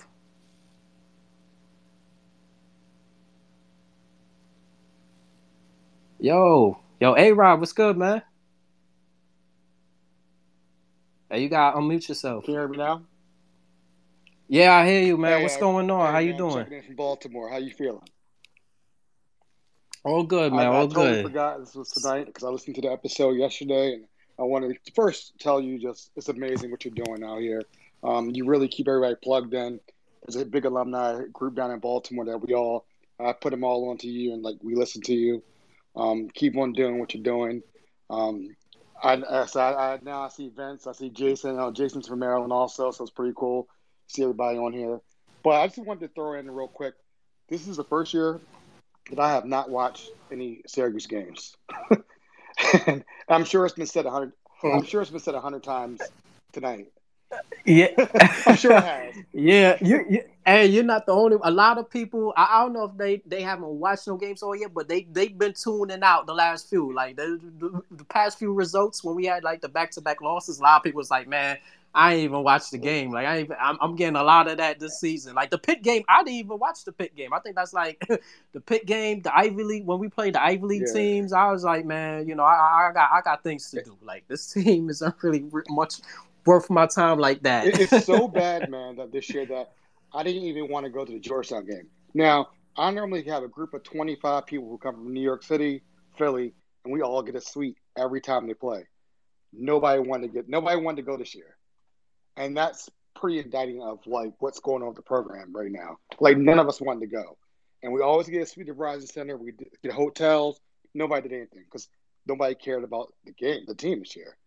And no, no yeah. offense. I mean, it looks like the it looks like Hoosiers basketball out there. I'm gonna keep. I'm gonna keep it real. I'm gonna keep it real.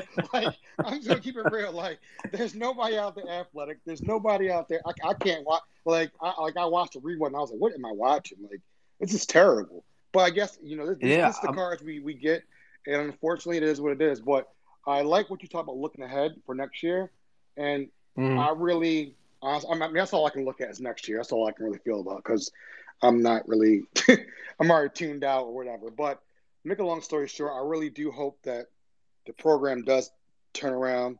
I mean, I'm a diehard 'Cuse fan. Like, I mean, now Southwest fly, Southwest Airlines flies to 'Cuse, so from Baltimore to South Baltimore to Q is only an hour flight, so that's like easy to catch a game in and out. So definitely looking forward to that next year. But again, mm-hmm. I, I hope we get back to good recruits. To the guy who spoke earlier tonight, a the AO team with Wes Johnson was one of my favorite teams of all time. Um, that was yeah. one of my favorite teams. I could watch them day in day out. I went to the Final Four when Michael Carter Williams and Trevor Cooney were in the backcourt. When Trevor Cooney, I guess he he traveled at the end at the end of the final. I was that was in Atlanta when we lost that one. So that was the one Final Four I went to. Then the last one I went to was in um, Houston, which was I don't even that was just a mess. when we play Carolina, yeah. played Carolina, and again, again, I paid literally. Yeah. I literally was in Miami on a Monday, Tuesday, and flew to Houston on that Saturday morning for the game, which is crazy. And I'm like, this is like I flew down here for this. Every time I fly yeah. to the Final Four, it's like trash. So, like, yep. and, and uh, what I hate is that everybody always goes back to, oh, we went to two sixteen, sixteens, two Final Fours. I'm like, but nobody won the championship though. Like, I don't really care about that anymore. Like that to me, yeah. means nothing anymore. To me, it means nothing. If you don't come back with the chip, I don't really care what you do. Nobody remembers the bridesmaid. They always remember the bride and the groom. That's all they came there for. Yeah. I mean, I, I don't know if he was on when I was talking to one of my guys um like 10, 15 minutes ago, and I said, you know, with the Big East and Nova, like how you feel about that? Cause Nova, since we left the ACC, they took the baton and ran with it, and they got two chips. They leapfrogged they, us like with like nothing. Like they, you know, that's I, I, want that. Like I want what Nova has. You know what I'm saying? I want those. Chips. It's funny you say that because when I was in Vill, when I was down at the Final Four in Houston, uh, Villanova was down there. That was the year Villanova made that shot. And I remember a whole mm. bunch of my friends who went to Nova and people who I met through Nova through the years were all down there. We're all kicking it, hanging like we hope it's a whole Big East, a Big East final. That'd be really dope. They're like, we don't want to see y'all. We don't want to see Syracuse. This, this is how crazy it was. They're like, we don't want to play y'all. Yeah. And I was, and I remember we had to play Carolina, which I knew was going to be a mismatch off the top. But I think we would be the top of the Big East. Not this team, but I mm-hmm. think we would have. I think we would have recruited a lot differently. I think we would still got some real good ball, good, good DC, Baltimore, New York City players. We really don't really get those players. There's a guy down here that's like really, really good, but Houston didn't recruit him. And it's like, mm-hmm. what, what, happened? What happened to us recruiting Baltimore, which is a fertile like the DC area? I mean, Benny is outside. Benny's out like further out by DC more so, but there are players that are better than Benny down here which is crazy. So, so let me ask you. He, he, let me ask you. You know much about um Kwame Evans Jr. No, I do not know about. Where, where, where, oh, okay. where does he go to? Well, he he's from because his dad is from the like I think he's from like the DMV area, and his dad played at GW in like the late '90s, I believe. So he's like a top five recruit, and he was playing.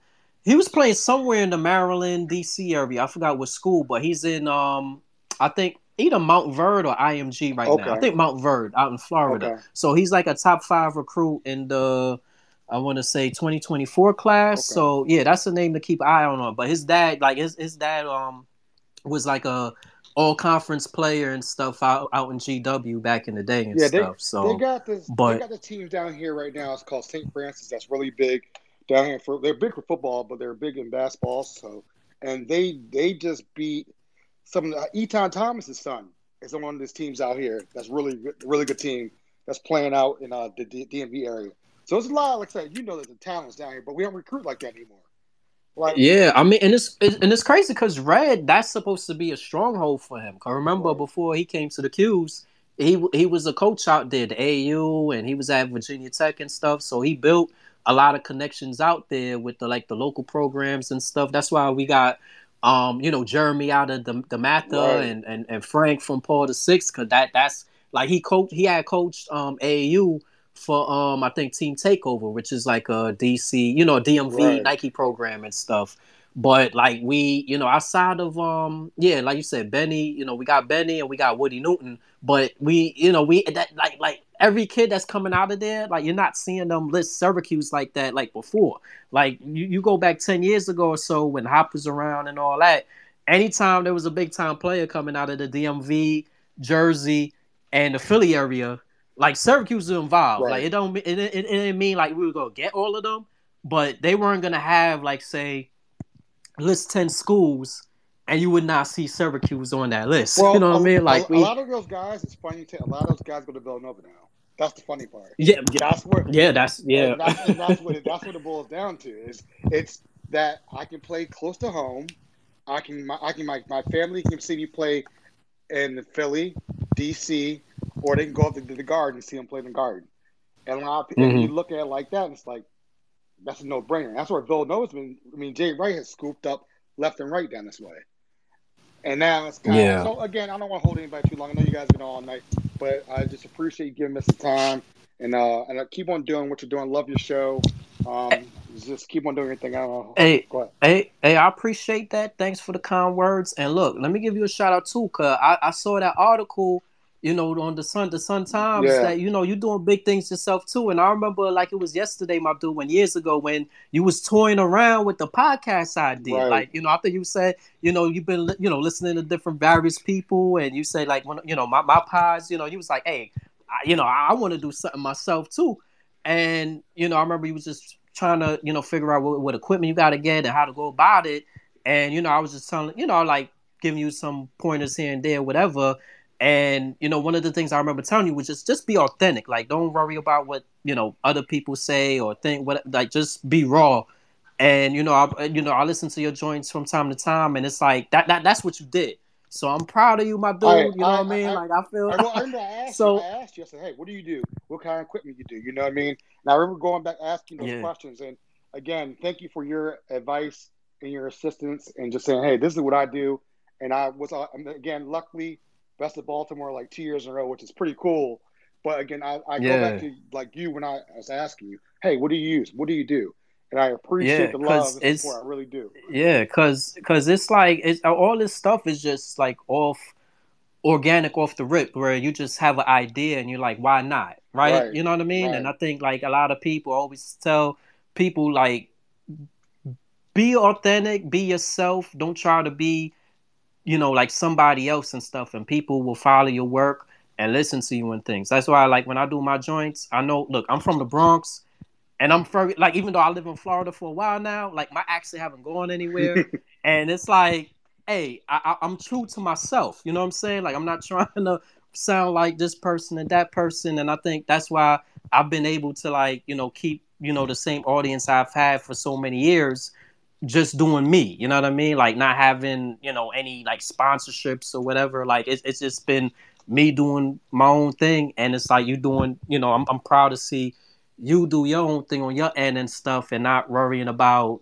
you know what i mean? Like what this going on on this side and that side. It's just like you, you able to develop something on your own organically and just being yourself. So shout out to you and you know i'm glad you came on and said your piece. Appreciate it brother. Have a good night all right, you too. Take care.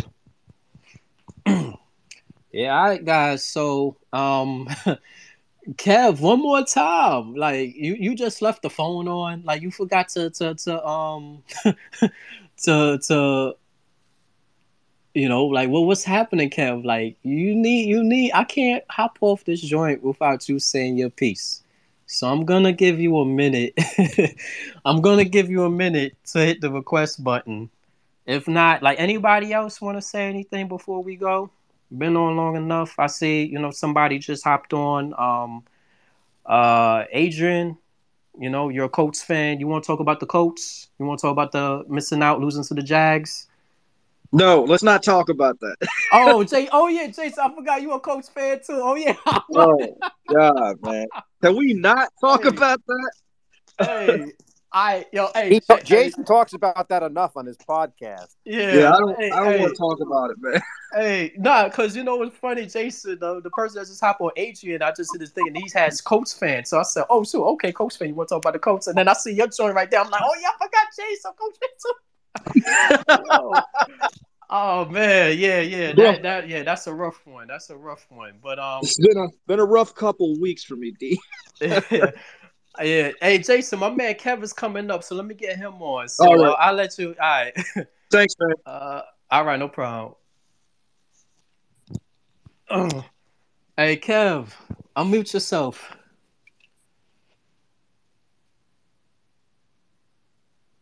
Kev, hit the okay, button. I got it. You I there? I got it now.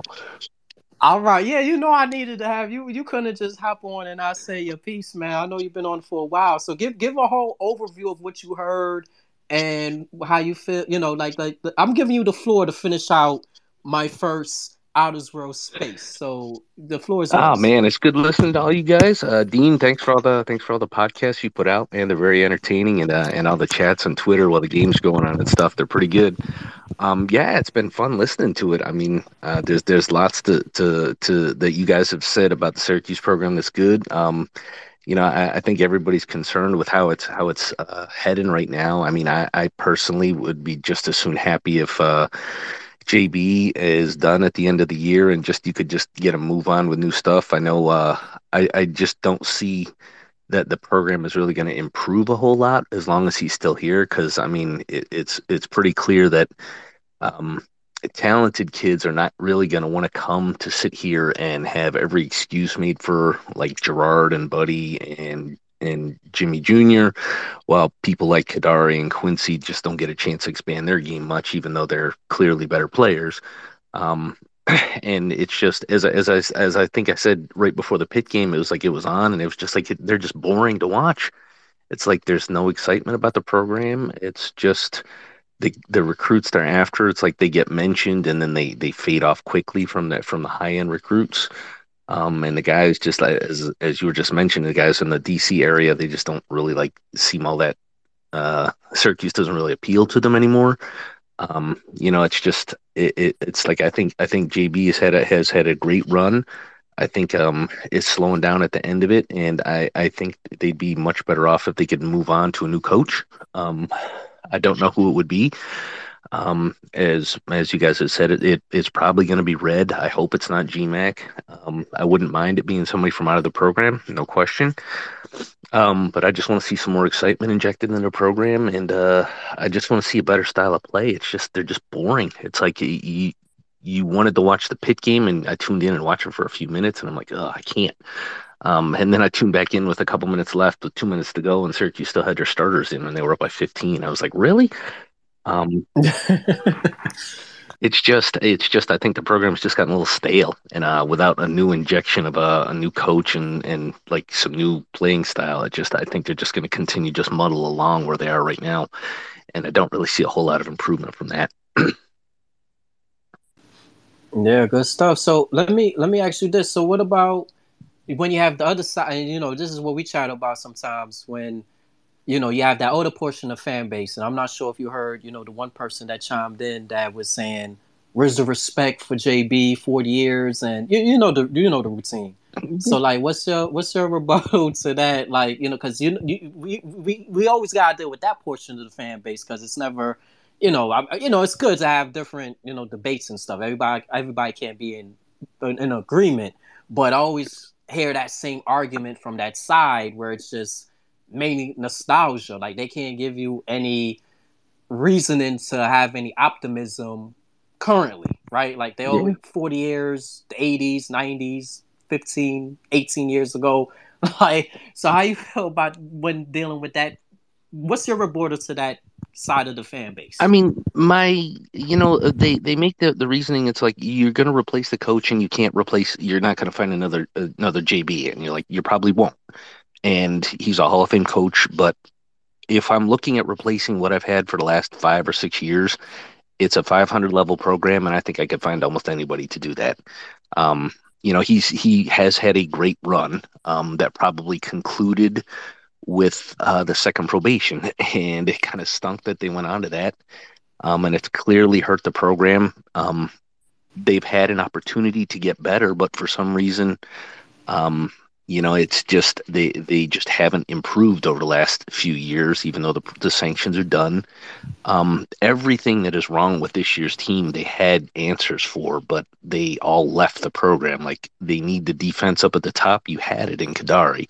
You needed a physical presence. You had it with Quincy Guerrier and you know Swider came in and he's supposed to be a great shooter and a good offensive player. He's not giving you anything more than what Quincy gave you last year. His stats are about almost identical, or they're within a point, actually a point or rebound a game less than what Quincy gave to you. He's better at threes. That's fine. That's true.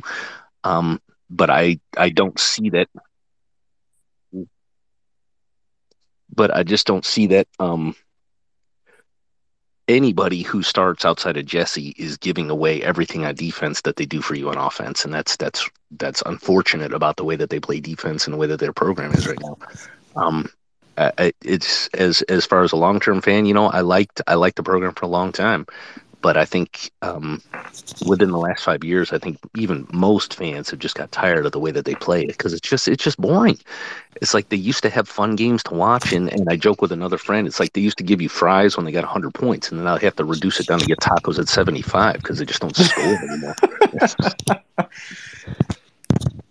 Yeah, so man. I mean that's just that's just uh, it's just I think I think it's I mean I like the the pod that you pointed out to me that showed uh, I don't know who the, the CBS guys and it's just like they they've been in eight, sixth place or worse for eight straight years or eighth place or worse for six straight years or something like that. It's it's just like they they don't compete anymore. It's they're just not pulling in talent. Um, they don't make the effort to pull in talent. That's the other part. It seems like they give up on recruiting high end guys as soon as uh, other pro certain other programs step in. And, and, i get giving up on the guys who are high maintenance or their handlers want ridiculous stuff but it's like at least make the effort until you're clearly out of it.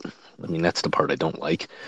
Um, but yeah it's just you know it's it's i think the sooner they make the move from from jb i think the program will be better off. I mean replacing the guy who's going to have a thousand career wins and everything he has done, you're not going to find that. But you can replace a guy right now who's running along 500 over the last five years and really hasn't done a whole lot.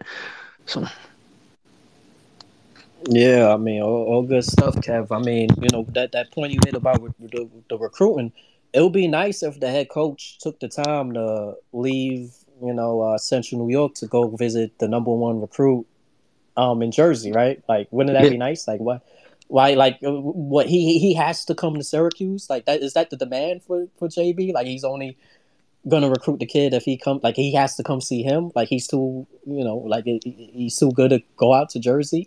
But like that's the thing i understand. Like you know why why even bring him on campus to your elite camp and offer him if you can't be if you can't even be bothered to go out to jersey? Like that that's, one of the things that I, I don't i don't understand.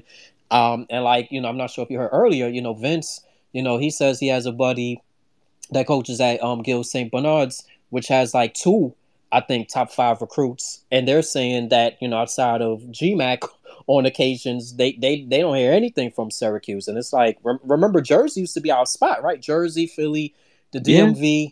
like the any top fifty recruit that was coming out of there, like we were in the mix, and now it's like. Yeah, we might offer them, but then after a while, you know, it's like, all right, JB can't be bothered to leave leave leave leave Central New York to go visit them, and they end up elsewhere. So it's just um you know I, I, I don't get it where like some fans just have the blind loyalty and say oh yeah everything will be fine and you know uh, 40 years. And it's like yes I get it. I understand. He's a legend. He's a Hall of Famer like you sound like him. It's like they're t- taking the talking points from him. Because remember we heard yeah. that repeatedly, like last season, when he was like, hey, yeah. I, am 45 years. Like, what you telling me?" And they telling you, and it's like, "All right, we hear enough from him. Like, we're talking about the current and moving forward and the recent results and stuff." And it's like they like that that that that crowd. They don't give you any facts to say, "Okay, why should I feel differently?" You know like make me make me feel optimistic about the program moving forward because i'm not having like this season you know like i i haven't enjoyed one game this season yet like the, the, the only the only time i enjoyed syracuse basketball this season was the first half against georgetown because i was like whoa like this is some really good ball movement yeah. You know, and they're playing some good defense and they're upsetting. If they can play like this the rest of the way, you know, like this this team probably could they could they could probably figure it out. And then we saw what happened in the second half, and it's been the same old, same old, same old. So, yep. um, yeah, yeah, it's it's it's tough. I mean, I, I, enjoyed the Indiana game; was pretty entertaining. I thought too, just for out. And oh yeah, yeah, yeah. Not not the end of regular the last three minutes in the overtimes, no, but no. you know. yeah, but it was fun. No, I mean, uh, uh, back on the recruiting real quick. Uh, we can confirm that that uh, DJ Wagner did actually get an offer from Syracuse, unlike Cam Reddish, who went to school, who went to the camp a couple times, and then was like, "I'm last getting an offer yeah. from Syracuse." Right, so Wagner did get it early. yeah, I, yeah. I guess you know, getting first steps, you know, probably counts for something. But you know, the the, the fact that um the the only the only visit I can confirm, and you know I, I don't know every step JB makes, but the only the only, the only visit from the fall when all the coaches can go out and watch recruits um in like open gyms and stuff. The only spot JB went to once was a Brewster Academy open gym. Like that's the only thing I can confirm. Everything else, when you know, like I said, Jersey has all of these like top talented players, and JB still, I guess, you know, since the, the I guess he's, he's sticking the middle finger to everybody who's mad at him about the Tyler Roberson situation. he's like, screw you guys, like you know, nah, I'm not, I'm not, you know, I'm, I'm not going out there. you He want can your recruit? into, and he can just get into Adam's plane too, just to go to travel if he needs to, right? Yeah, because the thing is, I, what I don't understand is when you know Red is going down to watch recruits and you know top five recruits and stuff at Montverde, and they're getting offers, right? Like he's making the offers, and I'm like, you know, if JB is gonna stick around. Why even bother? Like, shouldn't JB be in that plane, you know, with Red Yeah. and you know watching these kids and stuff like that? Like, it, it doesn't make any sense, you know.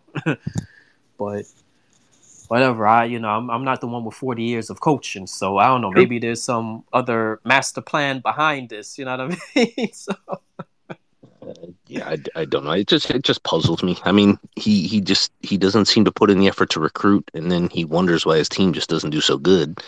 And then he's left making excuses for some guys, and then other guys he just like dumps on. I'm like, I, I don't see how you could honestly criticize like the Georgetown game. Like Jesse Edwards, he missed a dunk. And they're like, he missed a dunk. Your two kids missed 20 shots between the two of them in a game you lost by four points. Like, come on. yeah. It's like it's it's just I mean he he has to make up so much on defense for everybody. So, but whatever. Yeah, You're I right. mean, um, look, because somebody had asked this earlier, and I, wonder if you picked up on this too. Um, I'm, I'm not sure if um, I think it was probably Jason who um asked this when he was talking about the big men having to cover so much ground out on the perimeter and stuff, and he was asking if JB, you know, started this last season or years before. And I would say I, I kind of remembered him trying to tweak stuff like that with Marek and and and, and whenever like um, Jesse played limited minutes last season. But I think this year's been kind of like to the max with what he has. Um, the big men, you know, like you know, control, you know, trying to patrol the paint and then getting out there on the perimeter and stuff and running like a chicken with his head cut off and stuff. Like I think this season has been to the max because I, I haven't recalled JB asking his big men to do that kind of stuff ever. Like you know, like even yeah, yeah, yeah. Like, do you recall seeing this in the past? Uh, not a bit. I mean, I, I I know some guys like uh, you had like I don't think Fab tried to. He might have been able to. I know um Arinze and Rick Jackson couldn't because they just didn't have the quickness to do it. Um, I mean, I hated when they had like Leiden or Wreck at the center. I mean, that was just kind of silly. But but previously, you know, they had guys. They had wings who could move, um, and who could defend. I mean, they just don't have that right now. So I just, I mean, they, he has to do something. And and yeah, I mean, I I I think switching to one three one can work. Um, as as I said, I, I think I posted somewhere like uh, many years ago. I saw Georgetown run that with Patrick Ewing in the middle, and you couldn't score against that. But they also had other athletes who could run around too. Um, and it, it's it like that seems to be like probably a little bit better, but they just don't have the right guy chasing down at the bottom. That's all. Yeah, because it's like right now, you know, with Benny, I mean not Benny, um, Jesse, you know, he's he's just swimming out there. You know what I mean? Like he's just, you know, his head is just spinning all around, and you know, I kind of feel bad for him. It's like, yes, like he needs to stop fouling, but it's like, geez, like the kid has to cover so much ground out there on the floor because he has to make up for what his teammates can't do. You know what I mean? Like there, there, there was a play. Um, I think it was the last possession in the Miami game when Miami, um, you know, when it was like a, a, a two point game or a three point game, and Miami got that last three to like, you know, the go ahead score to, um, you know, seal the game for them. Mhm. And they come down and the ball swings down to the corner.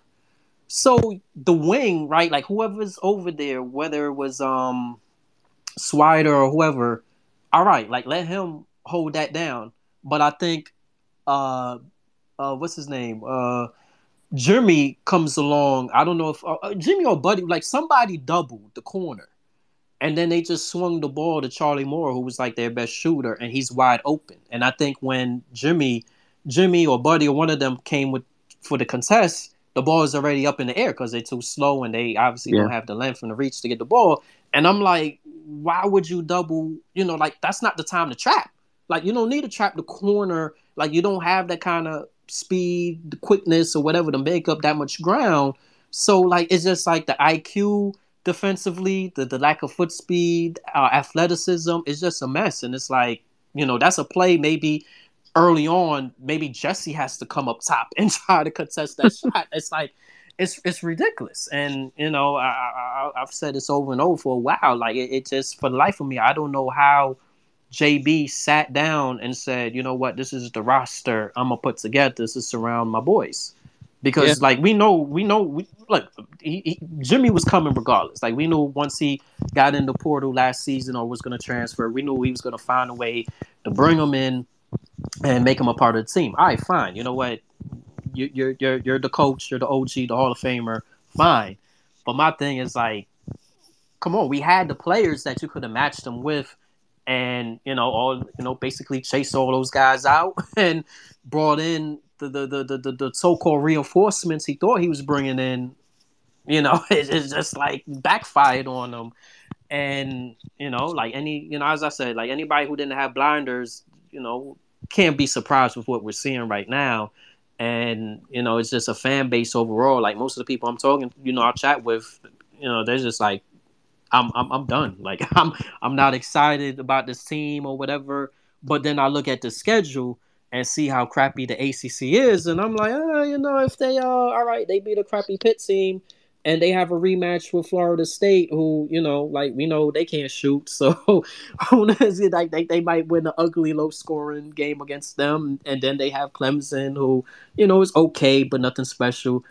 So it wouldn't shock me if they win three in a row, and now they're four and three in the ACC, and they have this big matchup at Duke, and people get excited, or I mean, look, I, am I'm I'm I'm not gonna I'm not gonna drink the Kool Aid until you know, like, all right, let me see you win at Duke, and then we can talk. But I can see the fan, you know, certain portion of the fan base getting excited, and the media hyping them up if they pull off these games, and um, you know, like, and, and, and finish out this ACC above 500 and stuff. And I don't know if it's enough to be in a tournament conversation because I think the the non-conference is gonna do them in. Like, there's no way, um, you know, losing to Georgetown and VCU and Colgate. You know, I, I, couldn't believe when I saw Colgate's record that they're only like four and eight. So, like, that's not gonna help them at all. No, so, not a bit. like, let me ask you this to some more. What I'm saying is, do you think if they do go on a little mini run just for ACC, ACC going over 500 and maybe getting in the NIT?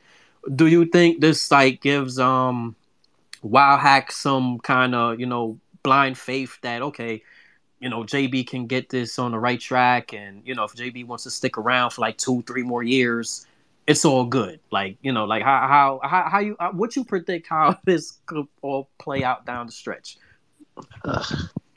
You know, I I I think they're they're probably NIT bound. I just I don't see how they they could get overcome some of their their non conference thing. I think they probably have to get to like fourteen and six, like you you've said, to to get considered for a, a, an at large bid. I just don't see that. Um, it depends. I mean, I think Wildhack is probably not going to have to make any moves until like what I've always thought is going to be the problem is when the, when the when the men's basketball revenue isn't as high as it um, has been because I think that kind of funds a lot at Syracuse. And if that starts being affected then I think he's going to be more inclined to make a move. But I mean given the covid stuff and that I don't see how that really that's not going to have as big effect as it could normally because you won't see it from the fans. Um, but I, I think he's probably just going to incline unless unless they they like totally collapse. He'll just probably let it play out. Um, yeah. um, as I, I think I might I, I mentioned to you, it's like I hope he made a deal with JB and said you can bring in your other kid, but if your team doesn't get better, then I want all of you gone. but uh, so it's yeah. just like you know you ran off some kids who could have helped this team a lot, and it's like you want to coach your way in this, but if it doesn't work, then it's time to go. Um, I hope that happened, but I just don't see it. Yeah. So um, so you think if they're NIT, so you think he'll probably just run it off like a couple more years and then we'll move on, or or you think it's like whenever JB feels like it. So if he wants to coach five more years, it's five more years into hell like you know what I'm saying, like because I, I, think there's a, a a, a mix of people who like I'm kind of in line where I think, or maybe I'm just you know um have blind faith in in Wildhack in this scenario where it's like all right if JB is saying I'll coach till I'm about 80 and you know that would be like two more seasons. That's probably the agreement. But my thing is, I don't want it to be we're handing the keys off to one of the assistants. Like yeah. you know that that's that's my thing. It's like okay, you want to coach a couple more years, fine, but you know I'm gonna cast a wide net. I'll take your consideration with the assistance, But if I if there's better out there and there could be an upgrade with this program with the coaching and the the the the the, the, the style of play and all that stuff, I'm gonna do what's best for the program moving forward. Do I have faith that Wildhack will do that? No, I think it's probably gonna be Red when it's all said and done. But you know that that's kind of my take on how this probably is gonna end for Master mm. Coach Jim Boeheim. Yeah, I mean, although I would say if he if he if he runs out another year like this one, I would think Wildhack could, might get to the point and say it's you really got to go. Um,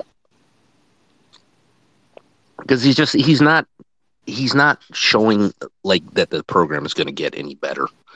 Um, mm. And that's just that's just the thing. It's like you can be stale, you can be boring. It's just not improving. And it's like if you want to have another year of mediocrity, that that you lose the fan base and you lose recruits and you're losing money. It's just like nope, don't want it. Yeah. yep. All right, Kev. So you know, I'm glad you you tuned in and you jumped on because you know I couldn't I couldn't complete you know the the the the the Idols World space debut without having you on because I know you know there was uh you know, I, I think everybody was pretty, pretty, pretty much, um, you know, amongst the same lines of thinking that most of us are, are, are all on in, except for that, you know, my guy Tony Tokes who said, "Hey, how dare us have more respect for the legend Jim Boeheim?" You know what I'm saying? but that's good. You know what I mean? Having a different take, nothing wrong with that. But um, you know, Kev, man, you take care um yourself, you you and your family and all that, and you know, whenever I do these moving forward, hopefully you continue to grace us with your opinions and takes and all that good stuff. I will try to do so, and uh, right, hopefully man. I can. Hopefully I can get in a little bit earlier than me in the last one in too. So. Oh, okay. All right, man. No doubt. Have a good night. Hey, you too. All right. All right. So all long, right. All right. So, right, Chris. Chris, I know you're one of my guys, man. You want to hop on? If if you want to hop on uh, and and and be one of the last guys in, um, hit the hit the request button. If if not, it's all good. But um, you know, I'm gonna give you I'm gonna give you a minute to decide what you want to do. 30 seconds to a minute to decide what you want to do, and then I'm gonna just wrap it up for the night. Cause I've been on for a good good minute. So uh, you know, Chris, what's going on, buddy? Um, Vince, you there? If you want to have any last words, Godrigo, any of you guys want to have any last words? I just want to thank good. you for doing this. It was cool. Yeah, man, it was Appreciate a good. You know, I, I, yeah, I didn't know how it was gonna go. you know what I'm saying? Like just yeah, it went it well. fly, but it, it went well, and hopefully, you know, more people, you know, word spread because. I know, you know, some people they get annoyed with the local sports talk radio and stuff. You know, the hosts cutting people off and talking over them and stuff. So hopefully, this is a cool little spot that I could do on occasions and people could just come in and, and voice their opinion and don't have to worry about me like yelling over them and cutting them off and stuff. As long as it remains respectful you know what i mean? So all right guys so i see um all right so my man chris it seems like you, you you're shy tonight. You're not gonna hop on. So all right 'Cuse nation thanks for tuning in. Debut of the outer world space. Gonna try to do this at some point um, later on in the month. We'll let you guys know the date, the time. Next pod that I'm gonna do, I'm gonna check out some of the IMG film that I could find and see uh, what's what's what's up with uh, Justin Taylor and Copeland and their development. So stay tuned for that. Hopefully next week on the following pod that I'll do coming up. So to the next time, y'all. Dean Francis, Out World. I'm out.